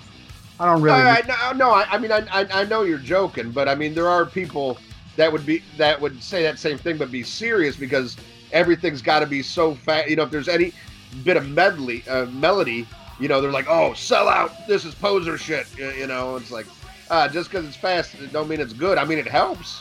Here- here- you here's, know, but here's a no, question no, no. you. From Def Leppard, right? Is that one of them? I'm trying to think. Which of the fast songs I said you don't like metal? Was it No, No, No, Def Leppard? I don't think so. I can't remember. I This one. remember it was Bloodbath in Paradise from uh, the, the Ozzy. Oh Uh, man, there's hooks on that one. I remember that was one that Ian. did. That's a hooky one. You uh, Yeah. take you alive, Twisted Sister. I hear hooks there, but whatever. I hear the hooks, you don't. Unfortunately, but it's not science, you fucking pickle whistlers. Uh, trademark Ian. I gotta tell you all, all you fuckers, man. Just Ralph, because just because Ian doesn't hear hooks doesn't mean I don't hear hooks, and vice versa, you bitch. Right, Ian? Right. Right on. Testament sucks, by the way, Ian. Okay, bye. Right on. Ralph, Uh, I just have uh, one question before we move to the next song to talk about the speed thing because you know I got into Metallica with And Justice for All and then you know quickly got the eight albums before, um, but like I wasn't part of the, the thrash community until that album, so I don't know. So when Harvester of like Sorrow dropped, was that like was there any backlash because that No. because that song's noticeably like slower. Then- Not at all, and I'll explain why. And that's a great example of song Yeah. to explain Yeah. how it didn't get a backlash. Man, there wasn't a soul alive during that time, except for my friend Holy George, who's Nostradamus. He's the first guy I ever met when uh, when um uh And Justice came out. He goes, "Dude, Metallica sucks." I was like, "Dude, what the fuck?" That's like saying, you know, Black Sabbath sucks today. You know what I mean? Back then, you couldn't Yeah. say Metallica sucks. Nobody would. So Harvester of Sorrow was the only song people knew because of the Monster Rock Festival. And everybody was losing their fucking mind. And I remember seeing, reading magazines that people would mail shit in, you know, like little letters and shit. And dude, I remember reading several people going, "Oh my God, just saw the Monsters of Rock, Harvester of Sorrow rules. I can't wait for the new Metallica." I never heard anybody say nothing bad about that song back then. Now, mind you, if the internet was around, I'm sure you know uh, it would have been you know, we would have heard more about it. But you know, like Ian was saying earlier, like his scene didn't like Souls of Black. My scene was like, eh, they didn't even like pre practice. I guess different pockets of the country are have different opinions, but in Florida and what I read in those magazines, people were excited. Now I admit when I bought and Justice for All, I didn't. I, I don't. I'm not the biggest fan of that album, but I did not hate it initially. But I did know listening to it, going, "Wow, this ain't as good as the, the first three. Um, but you know what? I, I appreciate that album more. Not shit. I even appreciate fucking State of Euphoria. Oh my god, I hated that album. But then it still it still has uh, make me laugh. Can't save that, right, Ian? Or you like that one?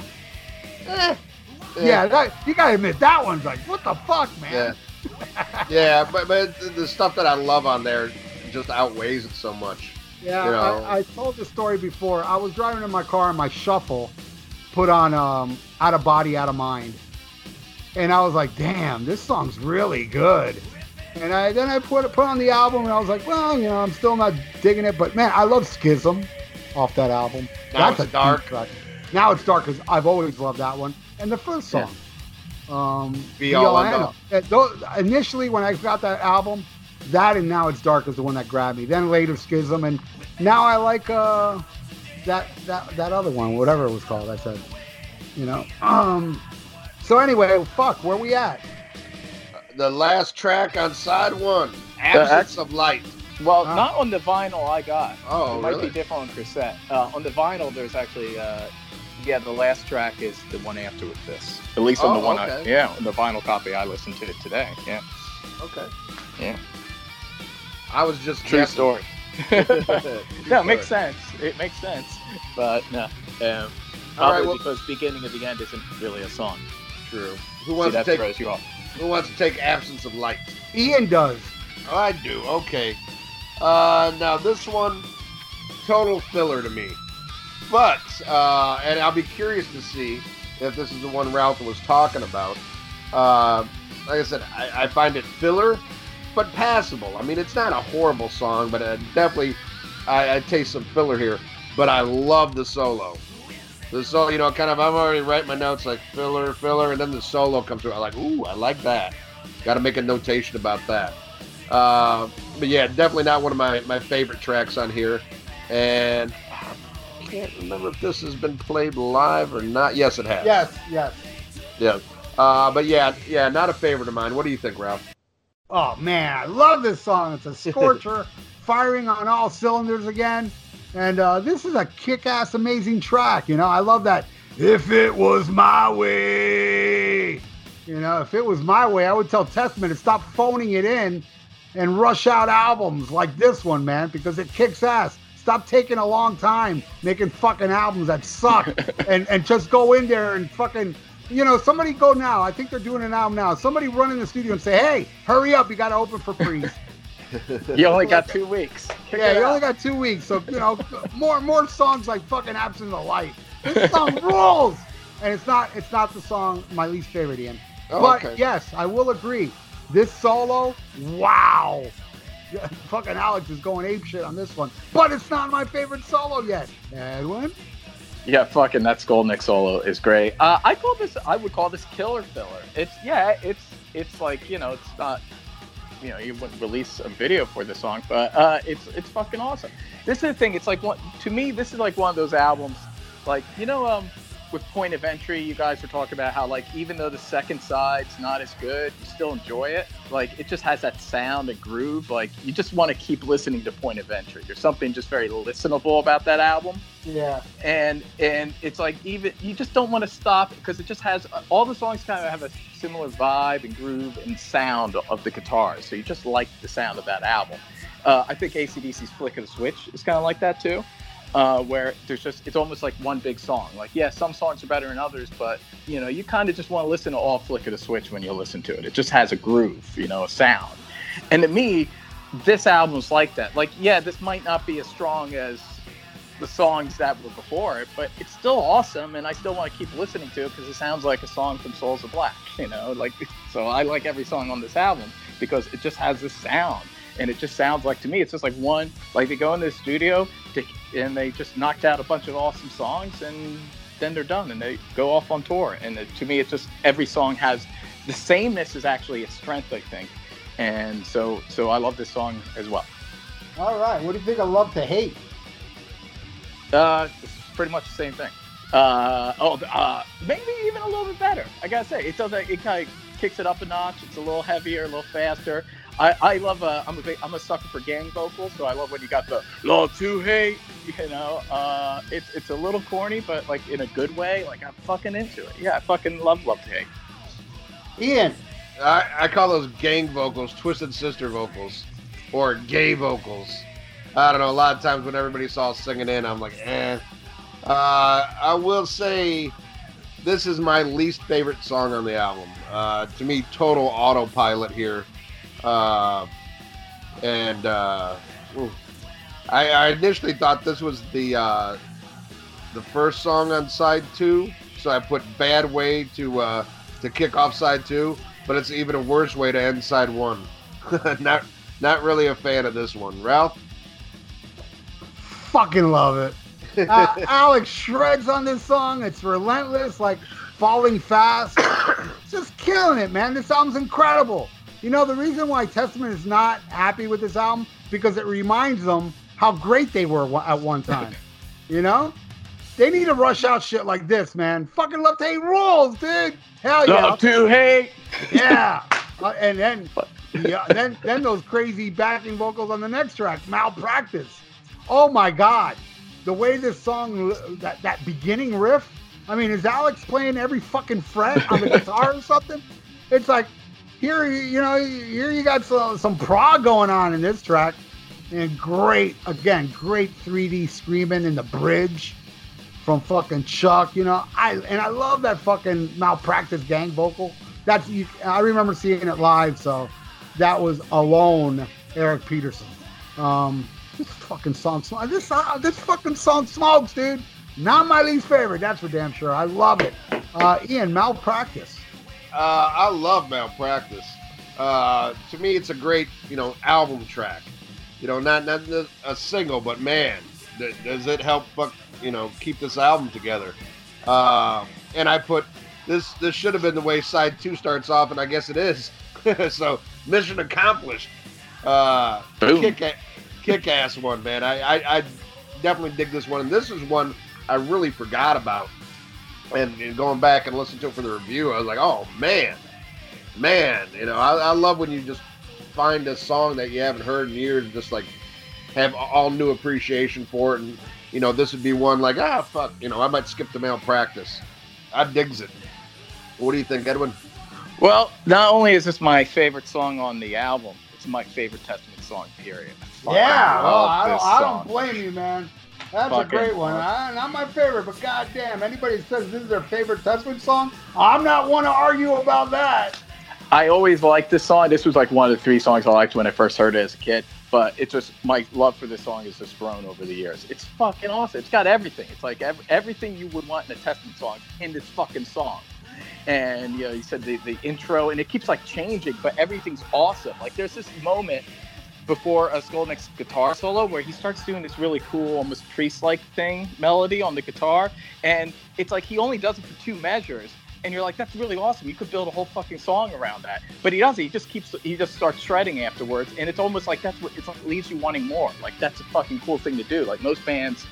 Uh, and just the, the lyrics uh, are really cool. I, it's funny. It's like a song about like how the healthcare system sucks in this country. So apparently it did back in 1992 which is not a thing usually metal people would, si- you know, metal bands would sing about. But it's cool, and it's just like uh, the, they'll rip you off, then write you off. Oh, I fucking love when he does that. Fucking rhyming off with off. It's fucking badass. Uh, just everything about the song, where they get into malpractice, like it just keeps building hook after hook after hook, kind of like what Sabbath used to do in uh, Metallica uh, in the early days, where they just like it just keeps building and building. It's fucking awesome. I love it. The greatest thing Testament ever did, in my opinion. Fucking Right on, man. That's awesome, dude. I'm glad. I'm, that's cool. I never met somebody that likes Pal- Malpractice, best Testament song, but that's a great song to have as your favorite. Well, thank you. So, yeah, I'm you know? that guy. But, but unfortunately, in my world, there's a song called Apocalyptic City. So yeah. That- that's a great song. That's up there. It's top ten. So me, so uh so Edwin, what do you think of One Man's Fate? Okay, this song. Uh, well, one song has to be the least, my least favorite on the album. Um, so I guess this is my least favorite on the album, but I still love it. I still think it's great for like the reasons I said earlier about just you know the whole vibe of this album. Is this the this might be the one Ralph's talking about because this has a fucking awesome Skolnick solo too, but kind of all the songs do.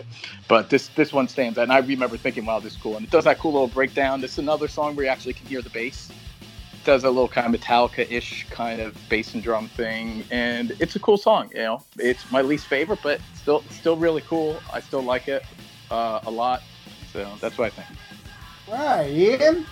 Okay, this better be the one Ralph's talking about it, or I'm going to be offended. Damn it! Uh, nothing groundbreaking here, but I dig it, and it does have have a kick-ass solo.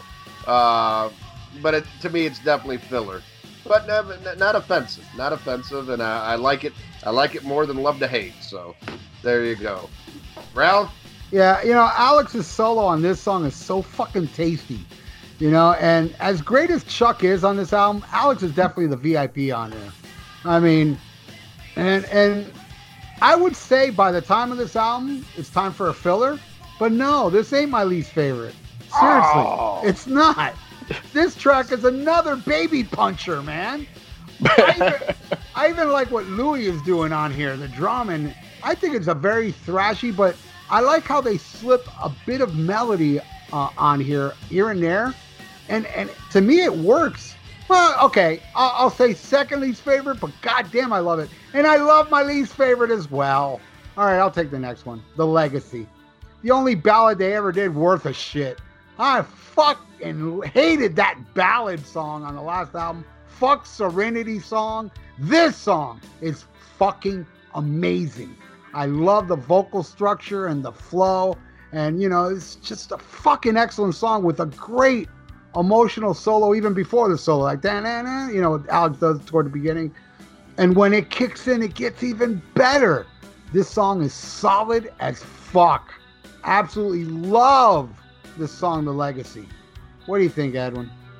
Yeah, fucking love it too. Uh, everything you said. Uh, it's the greatest Testament ballad.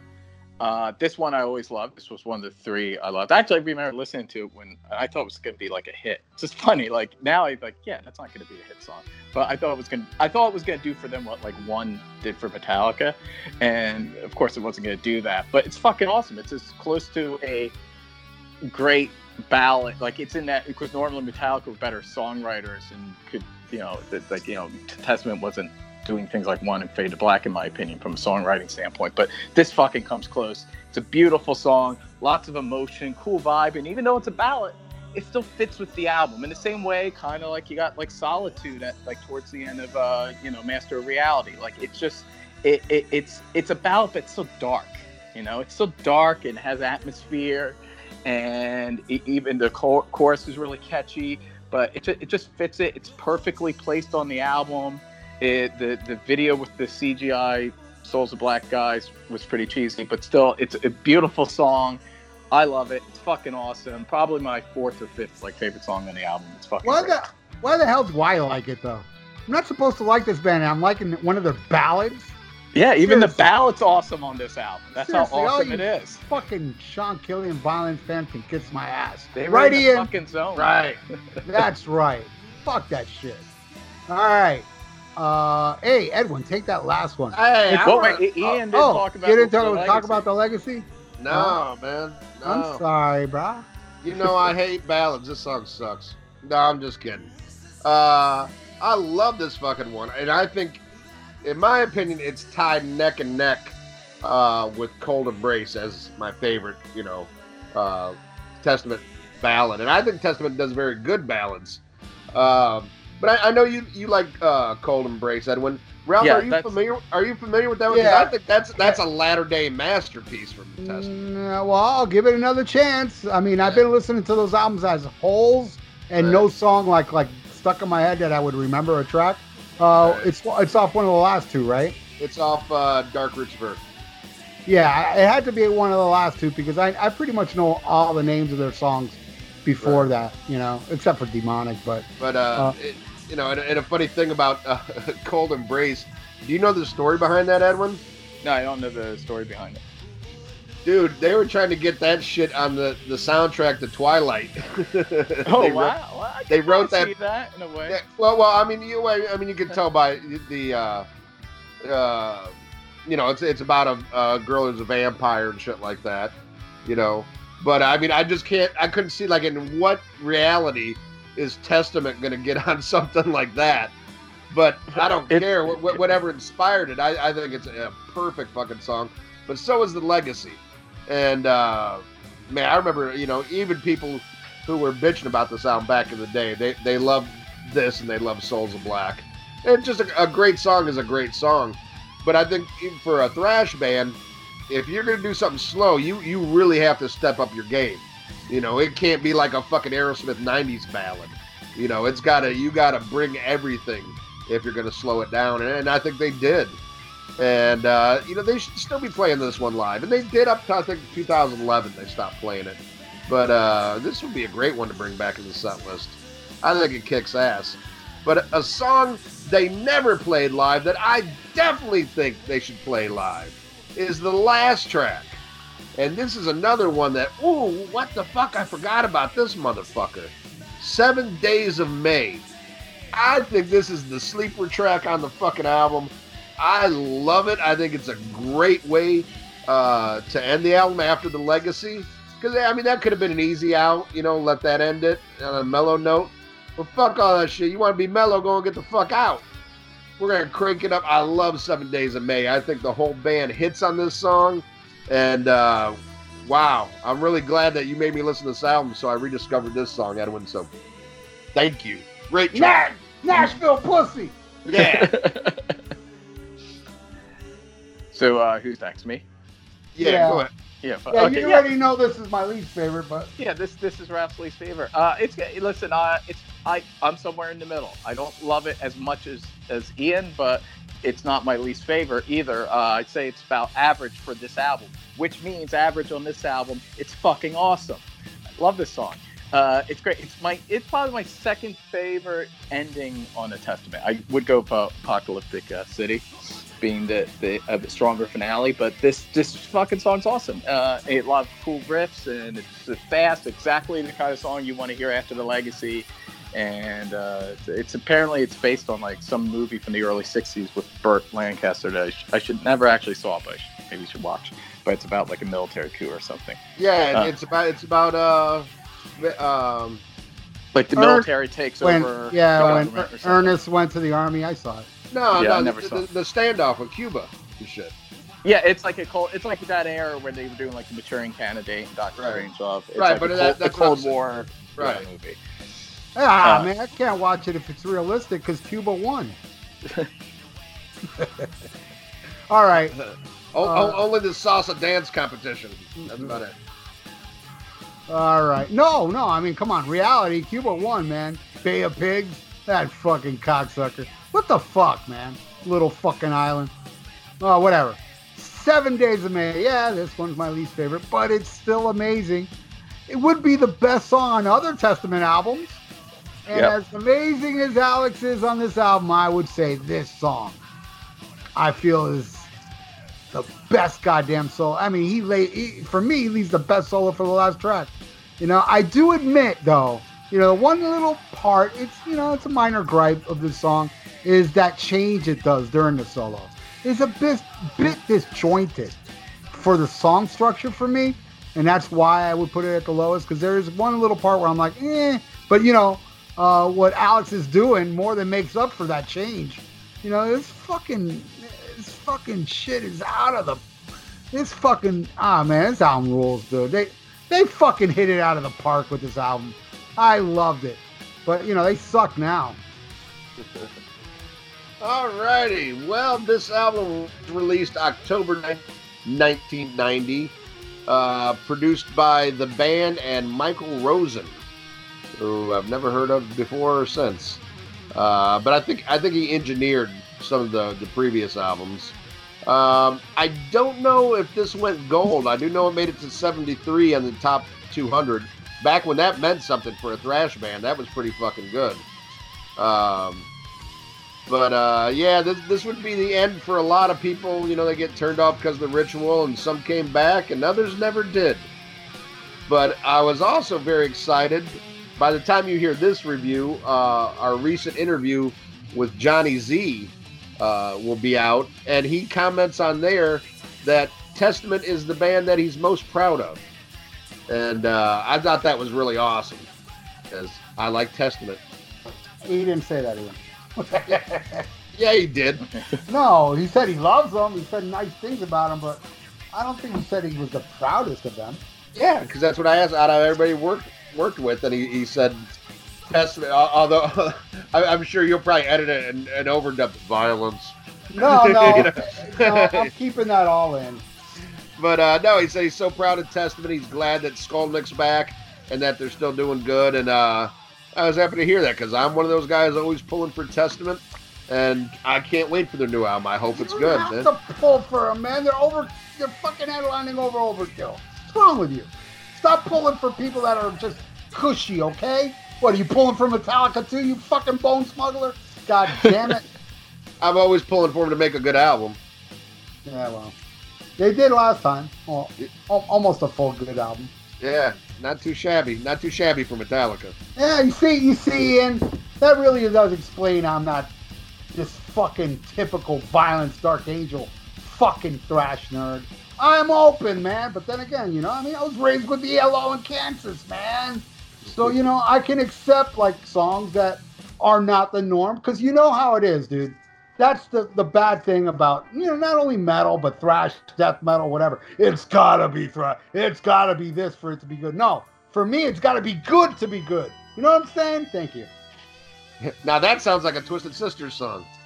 Yeah, see that? I, it's gotta be good to be good. Yeah, it sounds like something off Come Out and Play. One of their shitty songs. That ain't that that wouldn't be that wouldn't fucking uh, that wouldn't be on fucking Stay Hungry and Down. That that's a damn shit. You know what we got? We got not that fast song that makes you thrash nerds just like it. Oh shit! All right. Well, Edwin, since you're a special guest, you have a pick of the week. Yeah, sure. Let's uh if we're talking about Testament albums that kick ass and just are from the hip, then I'd recommend if people are just like getting into the band or maybe just have the new order or some new ones, listen to the Legacy, their first album. Uh, to me, that's the closest uh, to kind of the spirit of Souls of Black. Uh, it's just it's just straightforward, kick-ass thrash with all kinds of um, really cool, you know, guitar shit going on. You know, Skolnick. I think Skolnick is like one of the things that helps you know every all the, the I guess if we say like the the big eight of the big eight, they all kind of have something that distinguishes them. And with Testament, yeah, Testament sounds a lot like earlier Metallica. That's the thing a lot of people say. I'd say like Chuck Billy's like Hetfield, but with more range, more 3D, and and the guitar playing. I mean, you just the guitar playing's on a different level. And there's just you get to hear all that shit. I fucking love the haunting. It's a badass song. And burnt offerings over the wall, apocalyptic city, first strike deadly. It's a fucking awesome album. Also, uh, you know, with these new vinyls, they're remastered. Like the thing is, they Testament, you can't get the CDs or like you know the MP3s or whatever remastered. You got like the old uh, compressed CDs from like the 80s that sound like shit. But these new uh, remastered ones on vinyl, if you want to like, that's like the way to listen to it. That's the way to listen to the Legacy and Souls of Black, in my opinion, is uh, with the new vinyls. They sound amazing, and it just it sounds like even Chuck sounds even more 3D. It just it's like 4D. It's fucking awesome. Uh, so yeah, the Legacy and uh, get on vinyl if you can. That's that's my recommendation. Right on, Uh, Ralph. I'm still looking. I want something thrash. I'm looking. All right. Uh, since I've I've had just about every Testament album as a pick of the week at one point or another. uh, I can't pick a Testament album, but I'm going to keep it in the Testament family, and this is something I hope to turn some people on to, because uh, I don't think a lot of people know about this band. Edwin, are you familiar with Dublin Death Patrol? No, but that's a badass name for a band. Yeah, it's uh, Chuck Billy and Steve Souza. Steve, Oh, I thought that I thought that was you singing. I thought it was Yeah. you and Chuck Billy. You know, Uh, I'm tired of hearing that, Ian. Okay, I'm sorry. Uh, but yeah, so it's yeah. a Chuck Billy side project. Yeah, but it, it's like a, a super group. You know, at one point they had 11 members, and when, when when they play live on stage, I think seven is the least amount of members they've ever had on, and uh, Chuck's got uh, I think three brothers in the band. Uh, let's see, Andy Billy, Eddie Billy, I think Billy Billy, some shit like that. I don't know, but uh, yeah. Uh, but also, it, it's like all these thrash new Phil Demmel was in it for a while. Uh, but the weird one is Troy Luccketta. yeah, Troy- that's right. I forgot the guy from Tesla was on that album. Yeah, Yeah, Yeah. that's right. Yeah. and and they, they do have a revolving lineup, you know, because you know when they want to do shows, uh, you know, other people might be touring with other bands or out of town. Uh, but they they put out two albums, uh, DDP for Life and Death Sentence, and uh, I mean, any fans of Testament or uh, Exodus, you know, check it out. And, and some we didn't talk about. I would hope most people would know, but in case you didn't, uh, you know, Zetro, Steve Souza, he was the original singer. He left Testament to join Exodus. Yeah. And then, uh, you know, so, uh, you know, he co-wrote a lot of the songs that are on the Legacy, and that used to be their name was the Legacy. Yeah. But but there was a jazz band that I guess had the uh, rights to it. Hey, did you know I saw the legacy in Oh, at the um, 2001 Thrasher Titans legacy Yeah. reunion? yeah, Chuck was Yeah. there, but he couldn't sing because he was fighting cancer at the time. Yeah, he actually had throat cancer, and um, but he still sounds great. I just saw him uh, last year. They, uh, uh, I actually saw them. They did the Gathering in his entirety. It was pretty badass. Uh, That's- it was just last year. Uh, yeah, Yeah, from you know, every like song a- from beginning to end, and and he sounded great. I mean, fuck, you know, he fucked that No, he, he, still, he still sounds great, man. I saw Testament on their last tour, and it was a good show. I'm, you know, um, and and do you do you know who gave Testament their name? oh, that Uh, I don't know, or no. probably I forgot. Billy Milano. Ah, all right, that's cool. True What was, that, story. what was that ch- chunk Billy with Chunk Billy with Billy Milano would call him Chunk Billy. Yeah. he is a and, he is a big Indian. and uh, Chuck Billy, I mean Billy Milano hates Chuck Billy now. Oh, really? I didn't yeah, know that. yeah, yeah. Well, you gotta get him on Facebook, dude. He's a no, no. Actually, don't. He's a Trump supporter. Yeah. Yeah. But he's yeah, he has a lot of hate for Chuck Billy, and you know Chuck Billy. Like when we interviewed Johnny Z last week, I mean, dude, jo- Johnny Z's on my Facebook too. There's a lot of pictures. You know, Johnny Z's out there on a boat fishing with Chuck Billy. They're tight. Yeah. They're really, Yeah. they're really good friends. So I, I guess what John told us last week, maybe it is Yeah. a guilty of association type thing. Why he hates, because you know he doesn't. Uh, Bobby Gustafson doesn't like John Z, and you know Chuck. Uh, Billy Milano doesn't. So, and, and according to, to John, it's because of guilty association type thing. So maybe that's why he doesn't like Chuck Billy. Right. But but anyway, you know what I have that's very rare shit. I should have pulled it out. I have this compilation album called U.S. Metal, and these compilation albums were, um, you know, it was like a shrapnel thing. You know, just shredders. But you know, they had songs and singers. Well, I have one that has Chuck Billy with his real name before he was Chuck Billy, or before he was in Testament. And now I can't remember what it was called, but I do. uh, That's not my pick of the week, by the way. But I just thought I'd throw that in there. Um, uh, so you know, now that you mentioned uh, something or an- oh yeah, you let, mentioned the legacy. I'm gonna have to throw in two picks of the week. The first one is, uh, and I discussed this on the Johnny Z, uh, an amazing compilation Megaforce brought out called "Deeper Into the Vault," which had a bunch of songs that, like, there's a song from MOD called "If the Shoe Fits." It didn't make the album. Um, uh, Overkill song didn't make the album. You know, all these different songs that you know later became bonus tracks in later releases, but back then the only way you can get it. So it's deeper into the vault. Check it out. Rare tracks from TT Quick, Mercyful Fate's on there. Nice. So that would be my first pick. My second pick, you know, this band is legendary, but they're so underground. Like a lot of people don't know about them, but they are very legendary in Australia because they were the first thrash band from Australia. And this album came out in 1988, and we just lost the, the mastermind, Peter Hobbs. And I'm talking about the album Hobbs Angel of Death. Um, it's an amazing album. It's, pretty groundbreaking too. And uh, this guy's, you know, I, I said it last week as a little tribute to him. He was so cool. Like he was like he gave that Bon Scott vibe without being like sloshed. But he was just a really cool metal. I mean, that guy was so metal, you know, and he lived it, he breathed it. You, and just being around his presence was, you know, pretty awe, awe-inspiring. I, I need to I need to check it out because I've heard of them through that uh, that thrash documentary, uh, and I was meant to check it out, but now I definitely got to.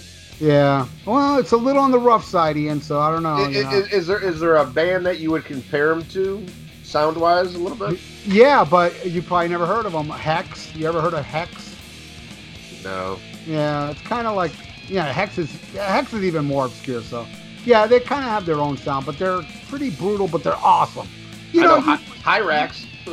all right, Hirax would be a, a little more closer to Hirax than a, a Testament, would you say? You know, but man, can, can, like can you find this band like uh, on YouTube or Spotify? oh, I'm, or- yeah, and I'm sure you can stuff? buy their stuff because this album is kind of legendary. Uh, Yeah. it's most legendary album. Um, and yeah, well, I'm like sure a lot of Aussie shit YouTube. too. You know, my wife's Aussie, and I, I like a lot Oh, of Aussie shit. So yeah, I love it. should definitely check it out. You know, I did I did a little tribute to him on uh, on YouTube, and there were more than like four or five comments from people from Australia telling me thank you, thank you so much. This guy needs you know be known because nobody was doing you know this thrash metal in Australia until he came along. You know, and uh, that's my pick of the week: 1988 release of Hobbs' Angel of Death. At least go on YouTube and listen to it. If you No, like definitely it, will. please buy it. You know. I always do. If I love, I only use YouTube and Spotify to, to test shit out, like to Right on. stuff. Me too. Me Yeah, too. if I like something, I, I want to support the artist and I buy it. I also, I also, um, de- uh, I really depend on uh, Ian's gay lover, Mr. X. Yes. Hell of a guy. All right, well, now it's time to go into a fan of the week, and he's with us today, Mr. Edwin Canistracci. Yeah. And uh, Ed, this is your, your second opinion, uh, appearance on the show, I believe. Uh, I you know it's uh, well, it's fourth actually if you count the Prince thing. Oh yeah, fourth. Oh my Oh god. no, that, No, that no, no. count. I wasn't there. Yeah, yeah, yeah. Counting this one, it would be the fourth. If you count the Prince one, if you don't count the Prince one, it's the third time. That that episode was like fucking going to see uh, Dio without Dio.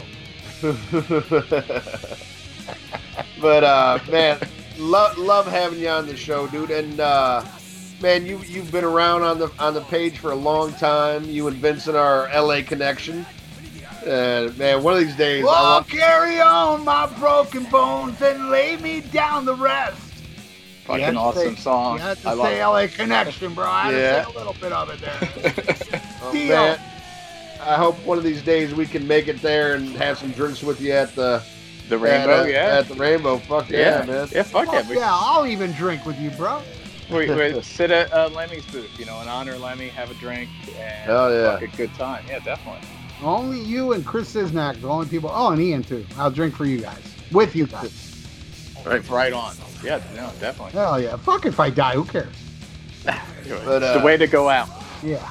man, we we appreciate all your support and uh, you know sticking with us all these years. You're still listening to the show and spreading the word, man. And, and Always on our Facebook awesome. page, which is awesome. Very Yeah. big contributor. Yes, always you know, you, you know always donating to the cause for the expos and everything. And Yeah, I might even I might even show up to Nashville next year. I was oh, getting, that would be great. I, was felt a little jealous there. when Vincent was there. I, I, Yeah. I, Come with Normally, Vincent, I- I always donate anyway, just you know, just because I like supporting you guys.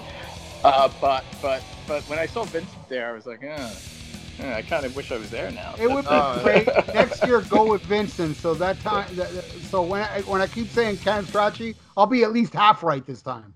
yeah. Right. but And, yeah, I'll, uh, I'm definitely gonna shoot for next year to, to be there. I mean, I'll donate regardless, but I'll, I'll, I'd like to actually shoot to go there. Right on, man. and I'm going to be talking to uh, to Chris Sinzak tomorrow after he's he's meeting for uh, a possible new venue for next year. So plans are already underway, and uh, I Hey, haven't make got- the new venue in LA, and uh, then I'll definitely go. yeah. Un- un- unfortunately, I, I think it's it's always going to be in Nashville. It just works out, you know, best for getting guests. I mean, LA would be good too. Uh, you know, a lot of people, you know, live in LA still. Well, Hey, I I used also- to I- live there. I used to live there, dude. I lived on Robertson Boulevard. You Oh know, wow, that's a uh, nice place. Yeah, Not not West that far. Yeah, not that far from the strip. Yeah, it's it's really. I used to live right off of there myself. I, uh, yeah, I was really I close. was I was homeless. Oh, so you in- were in on LA. Robertson Boulevard. No, no, no. I actually lived there until I got evicted, and I used to go to Fat Burger. Is that still around? Fat Burger. Yeah, yeah. Fat Burger's my favorite burger place there. Yeah, it was my favorite dumpster. When I'm, I'm not There even was- lying, I, I'm not lying, and I, it wasn't you, but you would like this guy on Robertson Avenue when I lived there. There was this homeless guy who had a boombox who every day played Flick of the Switch. Nice. I was like, "Fucking, you're playing flicking a Switch?" It was like he was easily the coolest homeless person ever. I, I couldn't even afford a day. boombox, man. I would flick, I would flick ants off like half-eaten burgers off the dumpster at Fat Burgers. That's how I survived. Well, And if you I- had to eat a burger from the trash, Fat Burger's one the Yeah, better ones. it was yeah, yeah. It, wa- it wasn't bad. The fries were terrible though. Fries and dumpsters, I highly recommend that. Just go with the burger and, and don't eat the bread either. Bread, bread's like half bitten and shit. But fuck, man, a burger's a burger. I don't care if it's bitten. And that shit, I was hungry, man. Hey, I'll eat fries left at the gas station. Yeah, was that, that was more than fries, dude. That was a smorgasbord. He had fucking grabbed some plate of like a little bit of everything that somebody left at a gas station. He started wolfing it right in front of me. I was like, bro, you are you are brutal death metal. You're you're fucking grindcore. That's that's very napalm death of you. Oh shit. Well, Edwin, thanks again, man, and I'm sure you'll be back on the show again, and uh, and definitely would love to see you in Nashville next year, man. Yeah, make- definitely. Let's Definitely make that shooting make that a reality. And uh, like you say, man, get together with Vincent, man. That's an easy way to split hotel costs, and you know, for everybody else who's been on the fence about going, man, f- find another buddy uh, that lives by you that's on there, man. A great way to split costs, make it affordable, and uh, let's all fucking get drunk together. Yeah, keep Uh, building building up the army. The Nashville, Metal Army. Nashville is a fucking blast. I'm gonna Yeah. tell you. I mean, I highly recommend not to go to Nashville when Ian and I aren't there. And Yeah. then then it's dull. But when you're there, that place rules. Fuck yeah. Right on. All right. Well, I hope you enjoyed this testament-tastic episode. Yeah, even Testicle. even Ralph enjoyed it. That's I love this album. So if you enjoyed this one, come back next week when we get right back into the fan episodes. And uh, I think next week is going to be one that Ralph is going to like a whole bunch. Oh well, don't say it, because in case you can't do it, and you know it's gonna. But tell me when we're done.